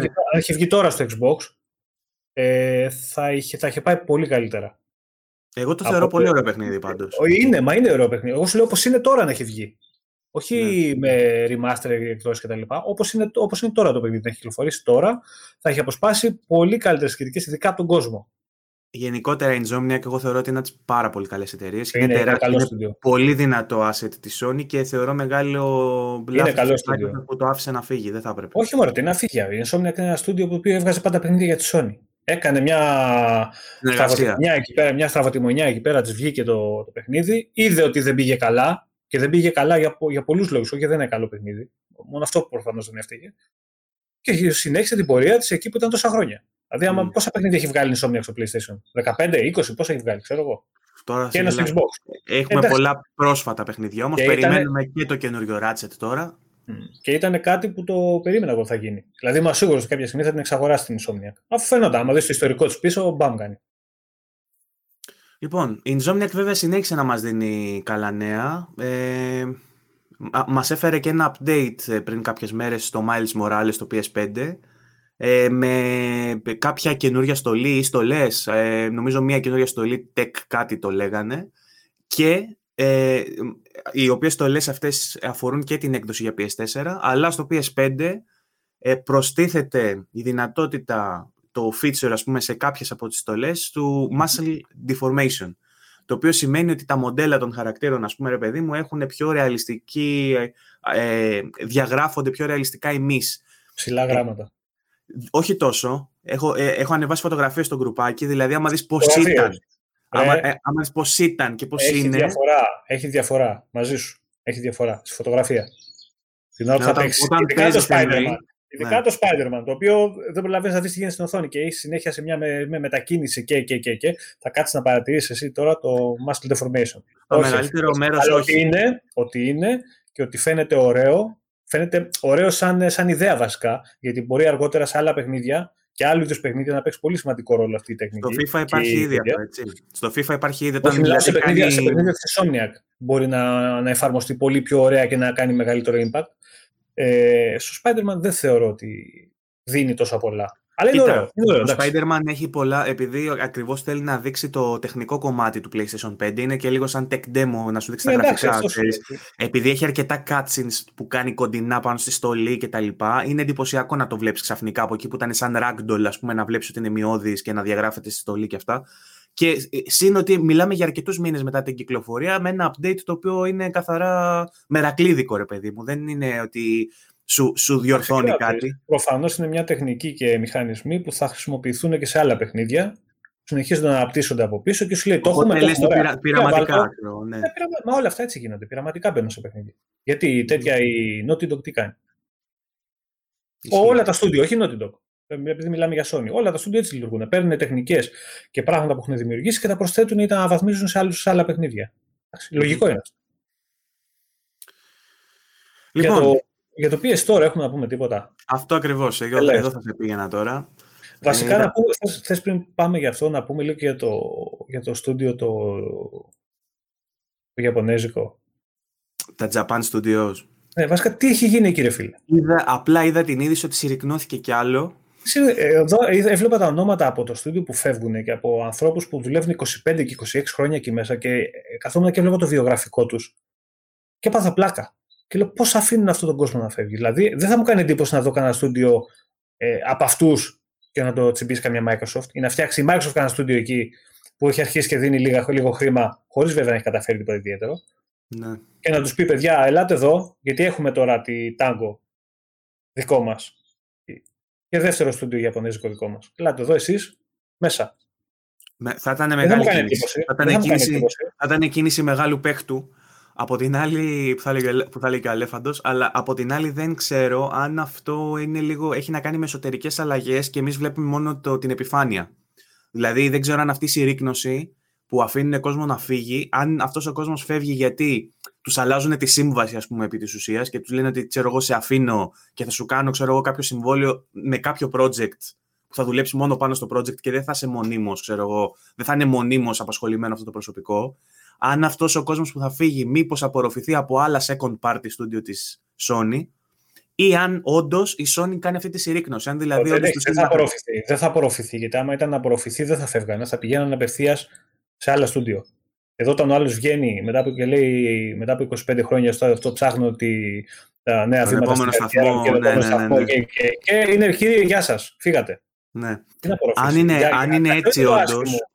Αυτό είναι το άσχημο. Δηλαδή, το να, αυτό που λες εσύ, το να μικρύνουμε ένα στούντιο, να το, του δώσουμε άλλες ε, άλλες γραμμές, να, να δουλέψει τελείως διαφορετικά από ό,τι λειτουργούσε και να πάρουμε το προσωπικό που δεν χρειάζεται πλέον εκεί και έχουν τόση μεγάλη εμπειρία και τόσα χρόνια στο brand και στις κονσόλες μας και να τους βάλουμε κάπου αλλού, δεν θα σου πει κανείς τίποτα. Εννοείται. Εδώ μιλάμε, τους αφήνεις στον δρόμο τους ανθρώπους. Φεύγουνε. Ε, ναι, αυτό επειδή δεν γνωρίζω τις λεπτομέρειες, δεν ξέρω αν υπάρχει κάτι άλλο από κάτω. Αν ισχύει και είναι έτσι όπως το περιγράφουμε, πάντως είναι τραγικό και το έχω θίξει και στο προηγούμενο. Η λογική λέει αυτό, γιατί όταν βγαίνει άλλος και λέει ότι μετά από 25 χρόνια ψάχνω το επόμενο τέτοιο καριέρα μου γιατί έφυγα, έκανα, που προφανώς δεν έχουν φύγει μόνο από εκεί. Το αντεπιχείρημα, το αντεπιχείρημα από κάποιους φαν της Sony που προσπαθούν λίγο να το μειώσουν για να μην μπει κάποιος κακή κουβέντα για τη Sony. Γιατί όταν εγώ το έθιξα, μου είπαν ότι εντάξει, είσαι εμπαθής με τη Sony, μου είπαν. Ε, το αντεπιχείρημα ήταν και σιγά τα παιχνίδια που έχουν βγάλει τα Sony, τα Japan Studios. Αυτό ήταν το αντεπιχείρημα που. Εντάξει, ρε παιδιά, περιμένετε. Σιγά το ένα, σιγά το άλλο, σιγά το παραάλλο. Σιγά δεν συμφωνώ. Δεν θα μείνει. Εντάξει, σιγά. Δηλαδή, ποιοι θα μείνουν μόνο. Αν μείνει μόνο η Naughty Dog και η Insomniac; Και γίνανε; Ναι. Πάμε, πάμε, PlayStation αυτή. Άντε και η Santa Monica. Τρεις. Ωραία, προχωρήστε με αυτά τα τρία στούντιο παρακάτω να δούμε πού θα βγει. Ε, δεν πάει έτσι. Ε, το, το Demon Souls τώρα μας χάλασε δηλαδή. Τώρα δεν είναι καλό. Τώρα δεν είναι καλό. Γιατί από πού ήρθε το Demon Souls; Blue Point και ουσιαστικά μέσω του Japan Studio. Ε, ποιοι δουλέψανε; Ε, οι μισοί από που φύγανε δουλεύαν στο Demon Souls. Gravity Rush, ε, το άλλο με το Last Guardian, πώς λέγεται. Από τα, καλά του Β. Από τα καλά του Β. Το 2 ήταν, για, το 2 ήταν για PlayStation 4 και ήταν πάρα πολύ καλό και αυτό. Τέλος πάντων, γενικά. Εγώ το είχα παίξει. Το, το πρώτο στο βίντεο είχα παίξει. Ε, εγώ διαφωνώ με αυτά τα layoffs που γίνονται. Αν γίνονται έτσι ξεδιάνθρωπα και απλά διώχνουν κόσμο και δεν υπάρχει κάτι άλλο από πίσω, δεν μπορώ να πάρω όρκο. Και αν καταφέρει η Microsoft και κάνει παιδομάζωμα σε αυτή την περίπτωση, θα είναι χαστούκι και καλά να πάθουν. Σε αντίθεση με, με όσα σου έλεγα ας πούμε, για, τα multi-platform, για τα multi-platform, ας πούμε, Δεν ξέρω, αλλά θα ήταν, θα ήταν έξυπνη κίνηση. Βέβαια, τώρα δεν ξέρω κατά πόσο μπορείς να στήσεις στούντιο με πέντε άτομα ή με δέκα. Δεν ξέρω πώς έχουν φύγει. Νομίζω ότι ήταν πολλά άτομα όμως. Κι όμως, να σου πω κάτι, ρε φίλε, τα, τα code monkeys δεν είναι δύσκολο να τα βρεις. Το θέμα είναι το direction. Το direction. Αν δηλαδή έχεις ανθρώπους που μπορούν να καθοδηγήσουν ένα project, αυτό έχει τη μεγάλη σημασία. Γιατί προγραμματιστέ είναι... προγραμματιστές ικανοί υπάρχουν ε, μιλιούνια. Το θέμα είναι αυτός που θα εμπνευστεί το project. Το θέμα είναι ότι δεν ξέρω πόσοι και ποιοι ακριβώς έχουν φύγει από το στούντιο. Δηλαδή, ξέρεις, εγώ πιστεύω θα το, θα το μελετήσουν το θέμα αυτό. Εγώ, επειδή ψάχνονται εκεί, ε, θα ήταν και χτύπημα για τη Sony. Δηλαδή, θα έχεις ένας σπάρο δύο τριγωνιά. Και δικό στούντιο καλό. Αν αρχίσουν να κάνουν και JRPG εκεί στη Microsoft, εντάξει, τελειώσαμε. Ε, ε, κοίτα να δεις, και να μην πιάσουν να φτιάχνουν, σίγουρα θα πάρουν κάποια. Mm-hmm. Και τουλάχιστον κάποια θα έρχονται και στο Xbox. Γιατί πάρα πολλά από αυτά που βγαίνουν στην Ιαπωνία δεν βγαίνανε ποτέ στο Xbox. Ναι. Ποτέ. Ποτέ. Δηλαδή βγαίνανε Switch, PS4. Πάρα πολλά παιχνίδια. Μιλάμε για πάρα πολλά παιχνίδια. Ε, και τα μισά από αυτά να φέρουν στο Xbox, μεγάλο κέρδος θα είναι. Μπορεί να μην πουλήσει πάρα πολύ στην Ιαπωνία, γιατί στην Ιαπωνία πιστεύω ότι αυτό τους νοιάζει περισσότερο είναι το xCloud ή τίποτα άλλο. Και οι Ιάπωνες νομίζω αυτό τους νοιάζει περισσότερο παρά το να πάω αγοράσουν μια κονσόλα Xbox. Ε, για εμάς εδώ, τους δυτικούς, ε, το να μας έρθουν 15, 20, 40, 50 JRPG περισσότερα από ό,τι είχαμε, και ας μην είναι αποκλειστικά, μέσα στον χρόνο, νομίζω κέρδος είναι. Ισχύει. Όπως και να το κάνεις. Ισχύει. Απλά θέλω να δω, ρε παιδί μου, και έναν ανταγωνισμό, να μην είναι τόσο μονόπλευρο. Δηλαδή, JRPG πρέπει να έχω PlayStation, ας πούμε. Θέλω να δω περισσότερα και από την άλλη μεριά. Ήδη έχουν ξεκινήσει, κάνουν κινήσεις. Κάνουν κινήσεις σε, σε αυτό το κομμάτι. Α, π.χ. Octopath Traveler, το πιο πρόσφατο. Εν τω μεταξύ, άμα δεις τα νέα, όλα τα, ε, όλα τα νέα γύρω από τη Sony έχουν να κάνουν τον τελευταίο καιρό με παραγωγές σε ταινίες και σε σειρές. Τι θα γίνει με τη σειρά του Last of Us, τι θα γίνει με την ταινία του Ghost of Tsushima. Περιστρέφονται όλα γύρω από εκεί. Όταν δίνεις περισσότερο στο βάρος, στο lifestyle και όχι στο for the players που στήριζες κάποτε με τα μπούνια, με τα μπούνια όμως και δεν μπορούσες να σου πει κουβέντα κανείς, ε, θα έχεις και τέτοια. Τα δείγματα είναι αυτά. Δεν μπορώ να σου πω βέβαια ότι είμαι κάθετος, γιατί εγώ είμαι αισιόδοξος για τη Μιλάμε για τώρα. Μιλάμε για αυτό που βλέπουμε τώρα. Δεν σου λέω με, θα γίνει με, με βάση αυτά που βλέπουμε, ναι. Γιατί μπορεί να σου βγει το καλοκαίρι η Sony και να σου ανακοινώσει 10 παιχνίδια. Εντάξει. Πάντα μπορεί. Γιατί αν θυμάσαι καλά και πριν το λανσάρισμα των κονσολών, πριν παρουσιάσει το PS5 η Sony, την είχε πάρει παραμάζωμα η Microsoft. Ήταν ένα εξάμεινο πριν που δεν ακουγόταν τίποτα για τη Sony, τίποτα, και γινόταν πανικός τι παιχνίδια κυκλοφορίε, ναι. τι ανακοινώσεις. Συν ότι το Xbox είχε βγάλει κάποια νέα για την κονσόλα, ενώ η Sony ναι, περίμενε όχι, τελευταία στιγμή. Την δηλαδή... Δώσει, την είχε δώσει και την είχαν αναλύσει στους υποτίθεται τους καλύτερους. Που δεν είχαν να κρύψουν τίποτα και με ανάλυση όσο δεν πάει και, και, και που σημαίνει, σου λέει, παιδιά, εμείς δεν φοβόμαστε, πάρ το μηχάνημα. Είχε γίνει ο χαμός, η Sony κρύβεται, φοβάται, κάνει, ράνει, ράνει.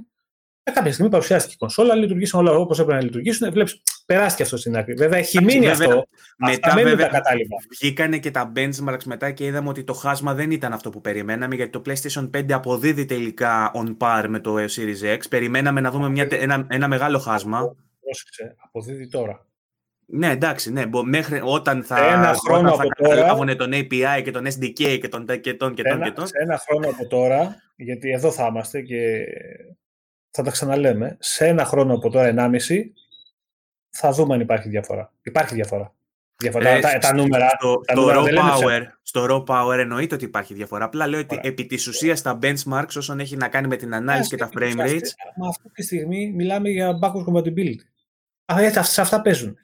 Έχει κανένα next gen καθαρό παιχνίδι; Εντάξει, υπάρχουν κάποια καθαρό, καθαρό παιχνίδι next gen. Καθαρό next gen παιχνίδι που να έχει βγει και στις δύο πλατφόρμες και να υπάρχει σύγκριση. Να έχει φτιαχτεί όμως για αυτές τις κονσόλες. Όχι να έχει βγει πάτσι για αυτές. Δεν υπάρχουν πάρα πολλά παραδείγματα. Είμαι σίγουρος ότι κάποιο θα υπάρχει. Κάποιο μεγάλο. Δεν σου λέω για ένα παιχνίδι τώρα από στουντιάκι που βγάζει double A παιχνίδια και απλά να βγει και στις δύο. Π.χ. medium. Θα μπορεί να βγει και στο PS5 αργότερα. Τι να συγκρίνεις στο medium. Καλά, το medium είναι και ειδική περίπτωση. Τώρα είναι έτσι και αλλιώς χαμηλά. Λόγω, του, λόγω του τύπου, ας πούμε, με τα δύο. Από τα μέσα της γενιάς και μετά, και λίγο νωρίτερα πιστεύω εγώ, η διαφορά και τα νούμερα θα φανούν. Δεν πιστεύω ότι θα είναι τεράστια. Τεράστια δεν μπορεί να είναι, αλλά θα υπάρχει. Όπως υπήρχε πιστεύω... και στο PS4, όπως υπήρχε η διαφορά και στο PS4 με το Xbox One, που εννοείται ότι το PS4 δεν είναι πιο δυνατή κονσόλα, έτσι είναι και τώρα. Αν πατήσουμε στις αναλύσεις του, του Digital Foundry πάντως, βλέπουμε ότι οι διαφορές είναι λίγο σε παράδοξα σημεία, σε...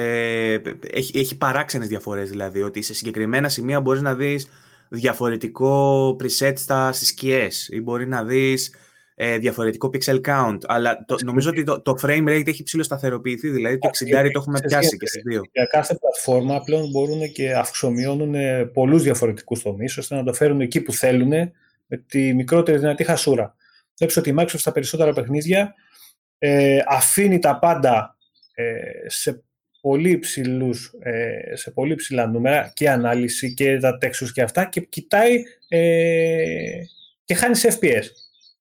Πάει λίγο πιο κάτω FPS. Δεν την νοιάζει πολύ να έχει τρόπο στα 50 FPS, ξέρω εγώ. Η Sony κοιτάει να έχει σταθερό FPS και αρχίζει και αφαιρεί σιγά σιγά γύρω. Μπορεί να ρίξει λίγο την ανάλυση, να κόψει κάτι άλλο, και αυτό ανάλογα πάντα με το παιχνίδι. Δηλαδή υπάρχουν και παιχνίδια που έχει η Sony και πιο ε, σταθε... δεν έχει σταθερά FPS, αλλά έχει καλύτερη ανάλυση. Δηλαδή πρόσφατα ναι, ας πούμε, είχαμε δει το Dirt, ας πούμε, που έχει ξέρω εγώ, κάποια θέματα. Ξέρω εγώ, στα... αυτό, αυτό, αυτό, το πράγμα ήταν μεγάλο λάθος της ε, Codemasters, το οποίο διορθώθηκε μετά με patch. Αυτό ναι. που είχε, η διαφορά που υπήρχε στα, στα φανάρια, θυμάσαι, φωτογραφία που. Εντάξει, δεν είπε. Αυτό ήταν λάθος στο, στον κωδικά τους. Το φτιάξανε. Δεν ναι. ήταν η διαφορά αυτή. Που, και γενικά που και δεν πάλι τώρα, ε, αυτό είναι ψηλολόγια έτσι. Καθόμαστε και ασχολούμαστε μόνο εμείς. Δεν, δεν, υπάρχουν, ότι... λέω, δεν υπάρχουν διαφορές. Δεν υπάρχουν mm. διαφορές που υπήρχαν PS4, Xbox One. Δεν ναι. υπάρχουν mm. αυτές οι διαφορές. Ακόμα. Πιστεύω ότι κάποια στιγμή θα έχουμε. Και, και στο frame rate στιγμή... λες ή μόνο στο pixel count, δηλαδή να τρέχει native στο Xbox ας πούμε, και να τρέχει σε checkerboard στο PlayStation. Ε, αναγκαστικά, αναγκαστικά και να φτάσεις ε, να έχεις 60 FPS καρφωμένα και στις δύο πλατφόρμες. Ε, δεν Στην ίδια ανάλυση. Γιατί μπορεί, μπορεί να θυσιάσει η ανάλυση το PlayStation, ας πούμε, και να έχει native. Δεν ξέρεις αν θα φτάνει αυτό μόνο. Γιατί στο Xbox, ε, όταν θυσίαζες ανάλυση και πήγαινε στα 900p, σου βγάζει το μάτι. Ναι.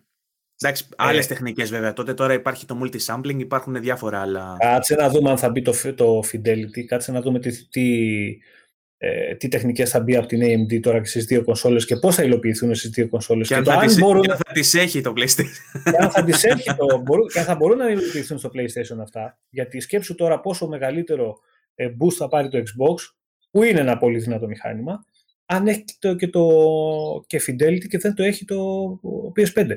Εντάξει, δηλαδή, δεν, νομίζω να μην, δεν νομίζω να γίνει αυτό, γιατί μιλάμε τώρα για software λύση, αλλά... Θα, βρουν τρόπο να τα βάλουν. Το θέμα είναι ότι ακόμα και σε αυτό το πώς θα υλοποιηθεί και σε κάθε πλατφόρμα. Δηλαδή, είναι πολλά ακόμα που μπορούν να παίξουν ρόλο mm-hmm. στο μέλλον. Θα τα δούμε. Τώρα μιλάμε και μεγάλες κουβέντες, αλλά εγώ πιστεύω ότι κάποια στιγμή η διαφορά θα, θα φανεί. εδώ, δεν, θα, είναι αυτή, δεν θα είναι τόσο μεγάλη, αλλά θα υπάρχει. Εδώ θα είμαστε και θα τα λέμε.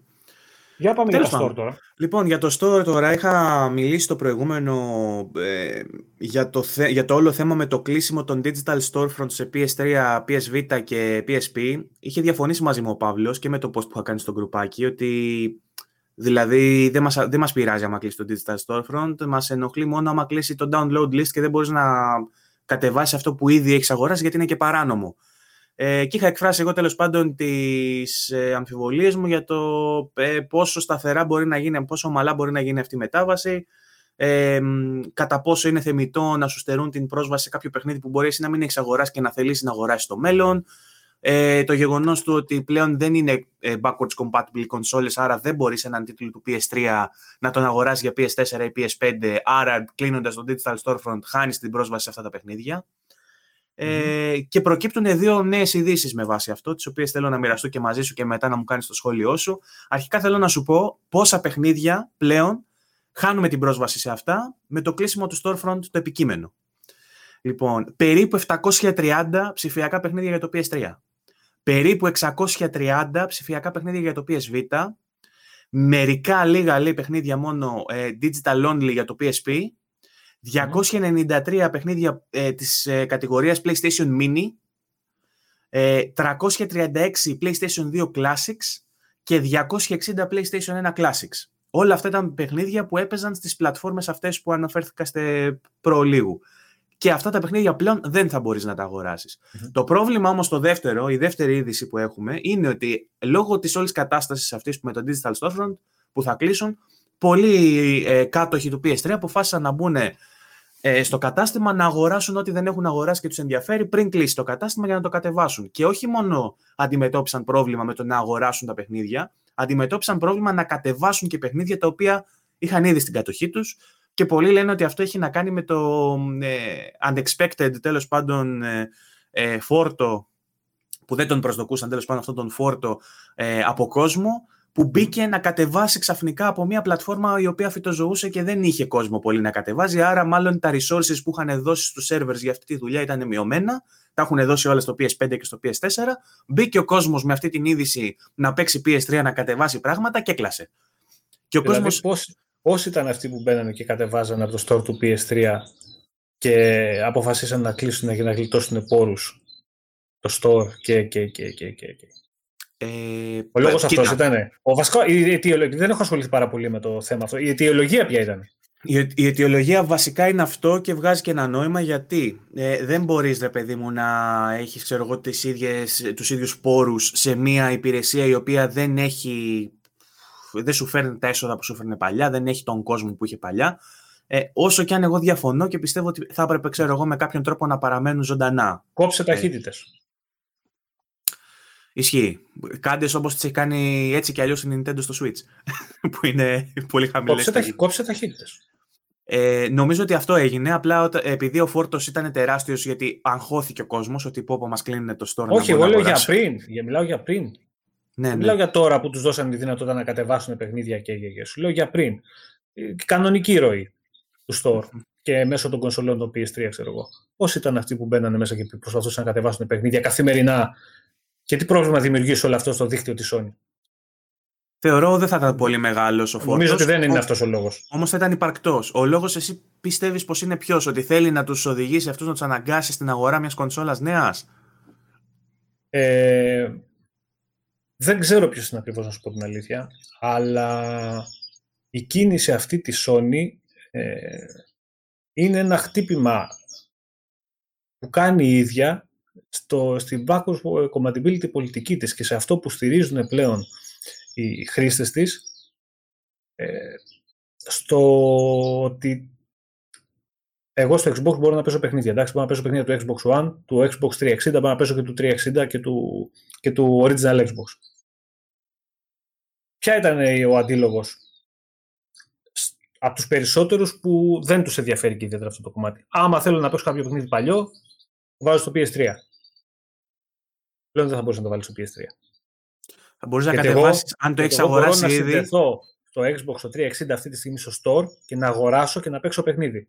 Και θα μπορώ να το κάνω από την κονσόλα. Και, το, βασι... το, το βασικότερο είναι ότι τους πιο σημαντικούς τίτλους θα μπορείς να τους παίξεις και στο Series X, ρε παιδί μου. Αυτό είναι που υπογραμμίζω εγώ περισσότερο, γιατί τα, τα καλά παιχνίδια του PS3 δεν μπορείς να τα παίξεις στο PS4 και στο PS5. Αυτό είναι το βασικό. Αυτό σου λέω. Οπότε είναι, παιχνίδια... είναι ένα μεγάλο φάουλ, όντως, όπως λες, στην πολιτική του backwards compatibility που εγώ έχουν το... ξεγράψει το PS3. Το έχουν αφήσει πίσω. Τα παιχνίδια, ας πούμε, του, τα arcade που έχει το 360, μπορώ να τα αγοράσω οποιαδήποτε στιγμή από το store και να τα βάλω στην κονσόλα μου να τα παίξω. Και στο One, όσα είναι ε, backwards και στο Series X και στο 360. Βασικό όμως. Δηλαδή, όταν θα θες να παίξεις κάποιο παιχνίδι του PS3 που δεν το έχεις, γιατί θα είναι πάρα πολλά αυτά. Είναι πάρα πολλά. Ξέρεις ότι το, ε, το backlog γεμίζει καθημερινά και με τίτλους που δεν είχαμε παίξει και θα θέλαμε ναι, να παίξουμε. Ναι, σου είπα, δηλαδή, περίπου 700, τώρα... 730 παιχνίδια είναι. Στο είπα Ωραία. Είναι τώρα, ας πούμε, να... τα και σου λέω για παιχνίδια που δεν υπάρχουν σε remaster εκδόσεις, που δεν υπάρχουν ε, ε, σε νέες κονσόλες και υπάρχουν μόνο στο PS3. Ε, πώς θα τα παίξει ο άλλος; Δηλαδή του κόβεις πρόσβαση σε παιχνίδια. Δεν έχει να κάνει με το να τα όποιος τα έχει αγοράσει μπορεί να τα παίξει. Εγώ θέλω να τα αγοράσω τώρα, ρε φίλε. Εγώ μιλάω ναι. με τον φίλο με το, το, αντεπιχ... το, το αντεπιχείρημα, οποίος, το αντεπιχείρημα οποίος... είναι ότι γιατί να το θελήσεις εφόσον δεν το θέλησες τότε, γιατί έτσι γουστάρω είναι η απάντηση. Αλλά... Ωραία. Δηλαδή η Sony, η Sony αποφασίζει ότι το retro gaming και οτιδήποτε έχει να κάνει από τη γενιά αυτή του PS3 και πίσω δεν υπάρχει, έχει λόγο ύπαρξη. Αυτό αποφάσισε η Sony μόνη της. Αυτό έκανε. Δεν έχει λόγο ύπαρξη. Ή και αν έχει, μα δεν μας ενδιαφέρει. Άρα πήγαινε πνιγείτε εσείς. Δηλαδή αυτοί που βάζουν και μου κάνουν streaming τα παιχνίδια του PlayStation 1 και το Metal Gear Solid 1 και, και, και από τις κονσόλες στο Twitch και, και, και, και είναι ηλίθιοι. Είναι λάθος. Ναι. Εσύ είσαι έξυπνη, κυρία Sony, που αποφασίζεις να μην τους δώσεις πρόσβαση ή να ε- μην τους δίνεις τη δυνατότητα να το αγοράσουν. Και αυτό ισχύει για όλους, όχι για τη Sony. Η Microsoft, άμα κλείσει το μαγαζί του 360, αν δεν είναι backwards compatible τα παιχνίδια, ίδια κατά θα φάει για αυτή.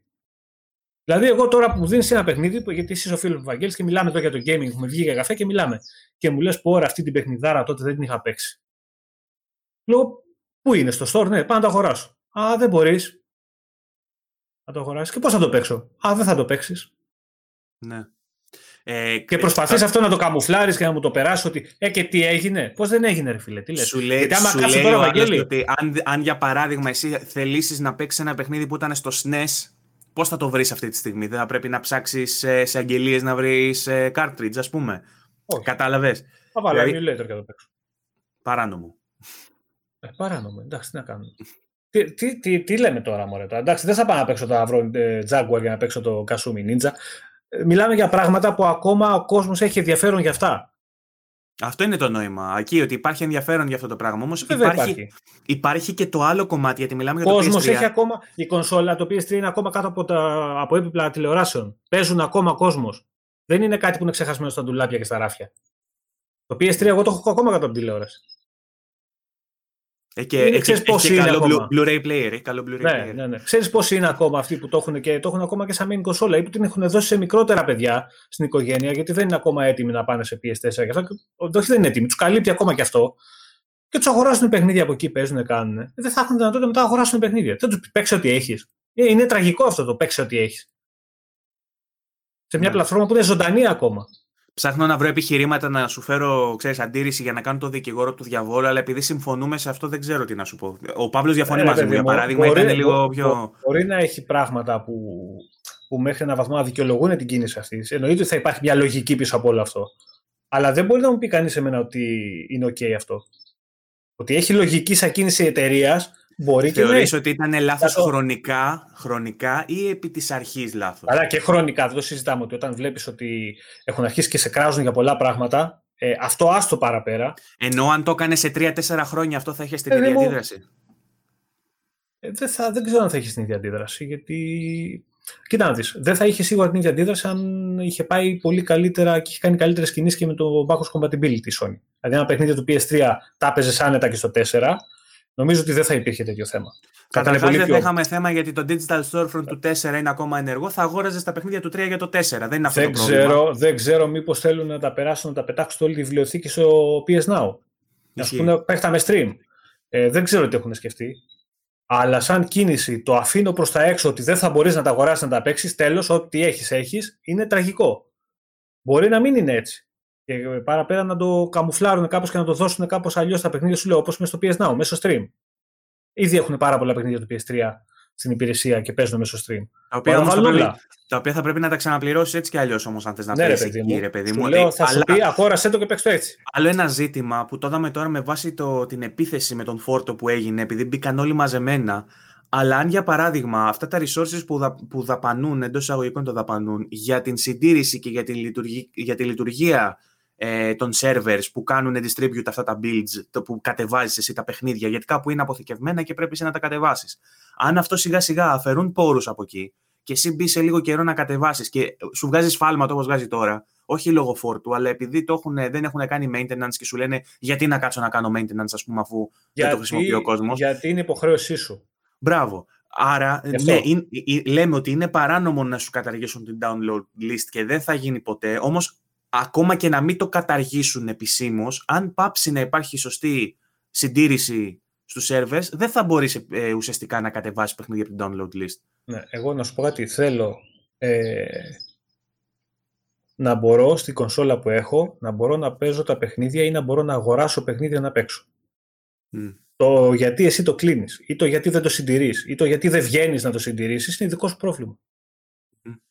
Mm. Το έχεις δικαίωμα να το κάνεις; Εννοείται ότι έχεις δικαίωμα να το κάνεις. Είναι σωστό; Αυτό θα το κρίνει ο κόσμος το, τη βγάλεις λάδι, θα τη βγάλεις επειδή ο κόσμος αποφάσισε ότι ε, δεν παίζει πολύ μεγάλο ρόλο. Θα φας κατά, θα τα φας γιατί ο κόσμος αποφάσισε ότι όχι, δεν έχεις το δικαίωμα να το κάνεις αυτό σε εμάς.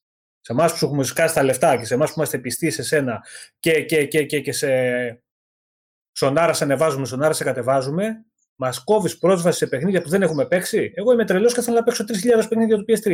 Πώς θα τα παίξω; Εσύ είσαι τρελός, α του πει. Δεν με νοιάζει τα κάνεις. Α, δεν σε νοιάζει; Ωραία, δεν θα ξαναπάρω ούτε το PS4 ούτε το PS5. Θα πάω ναι, στη Sony, ε... στη Microsoft, θα πάω στη Microsoft που μπορώ να παίζω τα παιχνίδια του Xbox One. Και έτσι, ακριβώς, έτσι ακριβώς θα γίνει. Αυτό θα γίνει. Δεν νομίζω, εντάξει, τέλος πάντων. Απλά θα, απλά θα αναγκαστεί για, ο κόσμος να ξαναγοράσει για, παιχνίδια για το 5, ξέρω εγώ. Ρε, θα... τι θα γίνει. Για κάποιον. Ρε, εσύ, δεν είναι έτσι. Δεν είναι το θέμα που θα πάει να αγοράσει να παίξει το παιχνίδι του PS3. Το θέμα είναι ότι βλέπεις λάθος κινήσεις συνέχεια και δεν βλέπουν ότι κάνουν αυτά που έκανε η Microsoft παλιά. Και μαζεύονται αυτά. Αυτά είναι συσσωρευτικά, θα βγουν στο τέλος. Μία, δύο, αυτά που έκανε πριν την παρουσίαση του PS5 έχουν μείνει ακόμα. Αυτά που κάνει τώρα θα μείνουν. Δεν διαφωνώ. Θα, βγαίνουν, θα κυκλοφορούν. Αυτά που θα κάνει σε ένα εξάμεινο, αν δεν διορθώσει κάτι, θα μείνουν. Αυτά τα πράγματα επηρεάζουν κόσμο. Γιατί το Xbox έχει αρχίσει και πουλάει περισσότερο; Βλέπεις, βλέπεις, διαφαίνεται ας πούμε, μια μικρή κρίση για το PlayStation, αν όχι μεγάλη, ότι έρχεται. Αυτά είναι τα πρώτα σημάδια. Δεν ξέρω, δεν ξέρω αν θα έρθει. Βλέπω ότι κάνουν κάποιες κινήσεις λάθος αν αυτό μεθαύριο τις, ε, τις σβήσουν οι επόμενες κινήσεις που θα κάνουν ή όλα αυτά εδώ είναι προετοιμασία για πολύ πιο σημαντικές και πιο σοβαρές κινήσεις αργότερα, δεν το ξέρω. Εγώ βλέπω τι γίνεται τώρα. Και αυτά που κάνουν τώρα normal δεν είναι. Και αυτό το βλέπουν και οι φανατικοί σονάδες, όσο δεν θέλουν να το κρύψουν. Δηλαδή απ' έξω λένε όχι και, και, και, και τι μας λέτε και από πίσω μεταξύ τους τρώγονται οι ίδιοι. Αυτό δείχνει ότι κάτι δεν πάει καλά.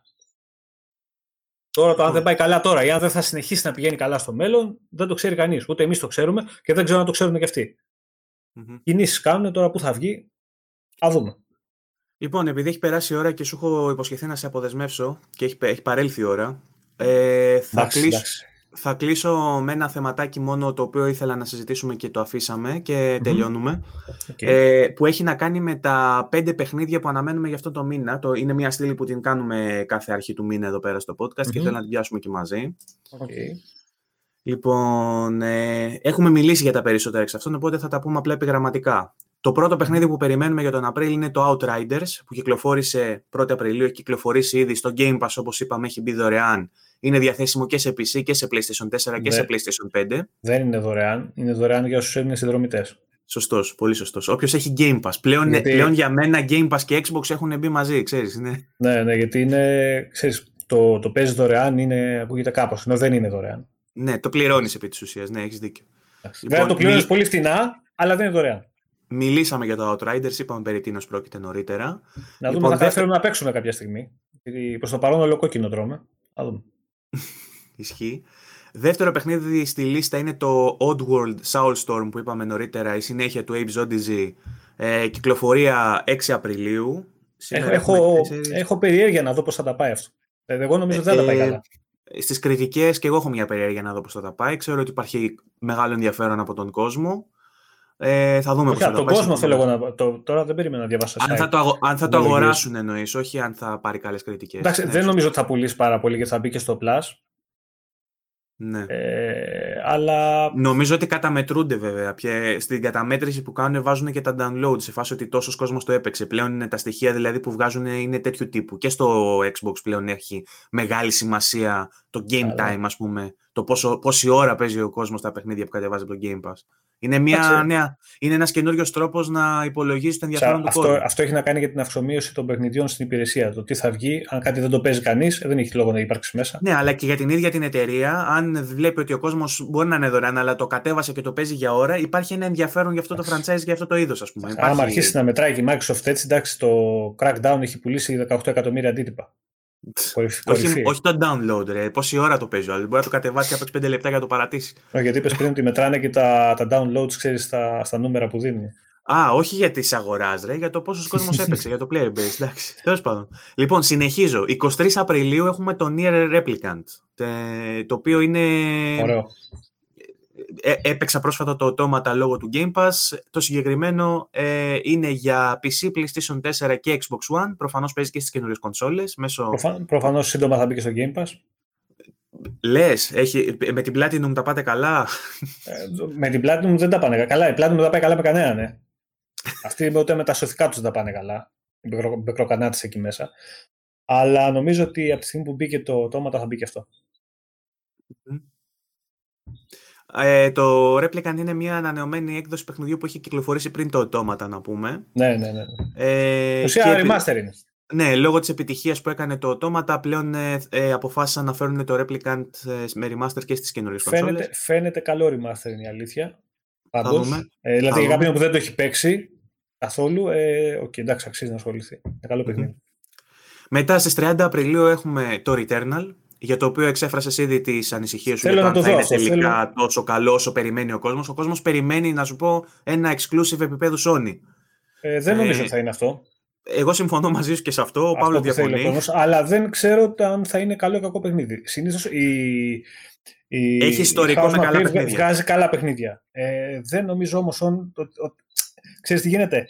Πιστεύω ότι θα την πατήσουν λίγο όπως την πάτησαν οι φίλοι του Xbox με το, με το, το πρόσφατο το χώρο, το, το, Medium.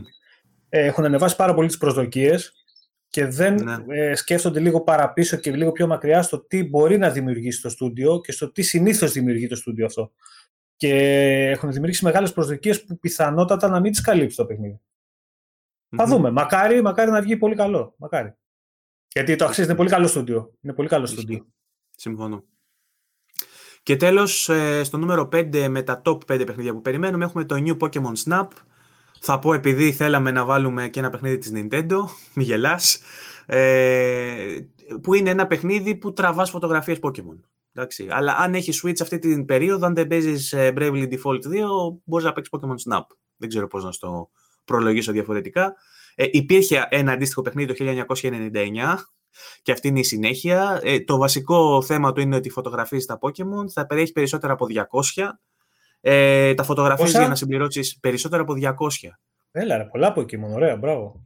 Εντάξει, ε, πρέπει όλα αυτά τα μοντέλα πρέπει να τα φτιάξουν from scratch. Πρέπει να τα φτιάξουν την αρχή, έτσι λένε. Οπότε είναι δύσκολο. Και, και για τα Pokemon, δηλαδή την Sword και. Τι μηχανή χρησιμοποιεί, τι έχει DSLR, τι έχει, τι, τι βάζουν μέσα; Δεν ξέρω, βρε φίλε. Τι να σου πω, μπορεί να είναι και από, με film, να είναι Fujifilm, δεν ξέρω. Τι να σου πω. Α, αυτό το μήνα δεν έχουμε βάλει runner-ups. Δεν υπάρχουν πολλές επιλογές και έτσι δεν έχουμε και ε, ξέρεις, honorable mentions. Έχουμε μόνο αυτά τα πέντε. Εντάξει. Κοίτα, τα τέσσερα είναι σημαντικές κυκλοφορίες, μπορώ να πω. Τώρα το Pokémon είναι για αυτούς που παίζουν Pokémon. Okay. Για εγώ δεν μπορώ να το συμπεριλάβω για μένα σε σημαντικές Εντάξει, υπάρχει κοινό σίγουρα. Υπάρχουν άτομα που τα αγαπάνε. OK, okay, καλά να πάθουν. όταν, θα το δεις, όταν θα το δεις στα charts νούμερο 1 μαζί με το Animal Crossing. Δεν βάλω. Αλλά εσύ, εμένα πλέον οι πωλήσει δεν μου λένε τίποτα. δεν μου λένε τίποτα. Τίποτα δεν μου λένε. Τίποτα δεν μου λένε. Λοιπόν, αυτά ήταν τα θέματα. Λοιπόν. ε, καλά. Σε έχω κρατήσει παραπάνω από όσο σου υποσχέθηκα. Σώπα, ε... μια χαρά κουβεντούλα, κάνουμε, περνάει η ώρα σιγά. Μια χαρά. Παρα... Κι άλλο βγάζαμε, απλά δεν έχω ώρα, πρέπει να φύγω γι' αυτό. Ισχύει, πνιγόμαστε όλοι και αυτό τώρα είμαστε πολύ τυχεροί που το καταφέραμε βασικά και βρεθήκαμε. Ε, βέβαια, και... το απόγευμα έχω το δικό μας εγώ και έχω άλλο δύο ώρα από εκεί, οπότε πρέπει εμάς να κάνουμε και... Βγαίνει το επεισόδιο Δευτέρα, οπότε Δευτέρα. είσαι από το μέλλον αυτή τη στιγμή. Είσαι ο καφετζής από το μέλλον από και το μέλλον, ναι, που, που μιλάς για το, για το podcast που μάλλον έχεις προλάβει να κάνεις χθες. Έτσι. Λοιπόν, επαναλαμβάνω λοιπόν ότι σε ευχαριστούμε πάρα πολύ για τη βοήθεια. Ε, εγώ, ξανα, εγώ ξαναλέω, όντας ο γνωστός ε, ε, ιντερνετικός μαϊντανός, ότι είμαι διαθέσιμος πάντα να σου έρθω και στη δική σου να ξαναμιλήσουμε όποτε γουστάρεις. Λοιπόν, και να στείλουμε μαζί και τις ευχές μας στον Παύλο για καλή ανάρρωση και ελπίζουμε να τον έχουμε την επόμενη εβδομάδα. Σε μήνυμα χθες. Μπράβο, σου απάντησε. Άμα δεν σου απάντησε, μήπως πρέπει να ανησυχήσω τον πάρω κανένα τηλέφωνο. Άργησε λίγο, αλλά απάντησε. απάντησε εντάξει, ωραία. Καλά είναι, καλά είναι. Τέλεια. Λοιπόν, αυτά ήταν τα σημαντικότερα νέα, τα σημαντικότερα θέματα της εβδομάδας, τα οποία αναλύσαμε εδώ μαζί με τον φίλο μας, τον ε, Πάνο τον Καφετζή. Να θυμίσουμε ο φίλος, ο Πάνος ο Καφετζής, ξαναλέω, έχει το xbox365.gr, ε, που είναι μια σελίδα αφιερωμένη στο Xbox, ειδικός τύπος θα λέγαμε, και ο, και ο Πάνος και το Xbox, ειδικός τύπος. Ε, επίσης, ε, έχουν στο Facebook το γκρουπάκι τους, το οποίο και αυτό είναι πολύ ενεργό, αν είστε φίλοι του Xbox και ακόμα δεν είστε μέσα, να πάτε να βρείτε την πιο ένθερμη υποστηρικτική ομάδα του Xbox. Αν ε, είσαι... όχι, όχι, όχι, όχι, είναι λάθος, όχι πιο ένθερμη, την πιο λογική. Α, OK. Okay. Ε, αν το ε, διαφημίζεις έτσι, συγγνώμη. Ε, γιατί ένθερμος μπορεί να είσαι πολύ εύκολα και να λες πολλά και να κάνεις πολλά τα οποία δεν έχουν κανένα νόημα. Mm-hmm. Και να, να ξεφύγει εύκολα. Κάνει το, η, η μεγαλύτερη και η καλύτερη παρέα για Xbox στην Ελλάδα, στον Ιντερνετικό χώρο; Όχι, δεν είναι το μεγαλύτερη. Το καλύτερη ούτε το μεγαλύτερη; Πες το ποτέ. Η πιο normal. Η πιο normal. Ωραία. Αυτό. Είναι πολύ σημαντικό αυτό για μένα. Το πιο σημαντικό Ωραία. βασικά είναι αυτό. Δεν είναι ούτε το μεγαλύτερο, ούτε το καλύτερο. Είναι, το καλύτερο είναι πολύ σχετικό. Είναι η πιο normal. Okay. Οπότε εκτός από τη σελίδα τους και το page και το group στο facebook και τα social media μπορείτε να τους βρείτε και στο youtube, ε, στο κανάλι τους, στο ομώνυμο, ομότιτλο ε, κανάλι τους ε, στο YouTube όπου κάνουν και κάθε Κυριακή live podcasts ε, και βγαίνει ο Πάνος μαζί με την παρέα, με, συντάκ, με τη συντακτική ομάδα και με ε, επίλεκτους ε, καλεσμένους κάθε Κυριακή και συζητούν για όσα απασχολούν τον χώρο κυρίως του Xbox αλλά και γενικότερα του gaming και κάνουν πολύ καλή δουλειά και θα περάσουν δεν, δεν είναι κάτι ιδιαίτερο. Πίνουμε το καφεδάκι μας παρέα όλοι μαζί και συζητάμε όπως θα συζητάγαμε στην καφετέρια. Αυτό. αυτό. Νομίζω ότι αυτό είναι και όλη η ουσία. Δεν έχει νόημα να βγούμε εμείς να κάνουμε ούτε τους δημοσιογράφους, ούτε τους ξερόλες, γιατί δεν είμαστε. Ε, ούτε τους wannabe, ξέρω εγώ, YouTubers που θα, θα σαρώσουμε το ίντερνετ. Ούτε Δίνουμε μια, μια ερμηνεία των. Ε, ούτε θέλουμε να γίνουμε, ούτε τίποτα. Πίνουμε το καφεδάκι μας παρέα, όπως θα είμαστε σε μια καφετέρια και συζητάμε για πράγματα που γουστάρουμε. Τέλος. Μέχρι εκεί. Αυτό είναι. Τέλεια. Λοιπόν, τα είπαμε λοιπόν. Όσον αφορά το δικό μας το podcast, μπορείτε πάντα να μας βρίσκετε στις πλατφόρμες για podcast, Spotify, ε, Apple Podcast, Google Podcast. Μπορείτε να μας βλέπετε στο YouTube όπου γουστάρετε.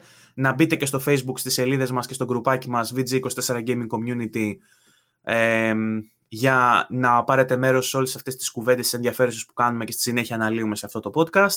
Σας ευχαριστούμε πάρα πολύ για τη στήριξη εννοείται και ανανεώνουμε το ραντεβού μας για την επόμενη Δευτέρα 10 η ώρα το πρωί όπως πάντα. Μέχρι τότε, να είστε όλοι καλά. Γεια σου Να είστε καλά, Βαγγέλη, να είστε καλά. Ευχαριστώ για την πρόσκληση και καλημέρα να έχουν όλα τα παιδιά. Καλή εβδομάδα. Γεια σας.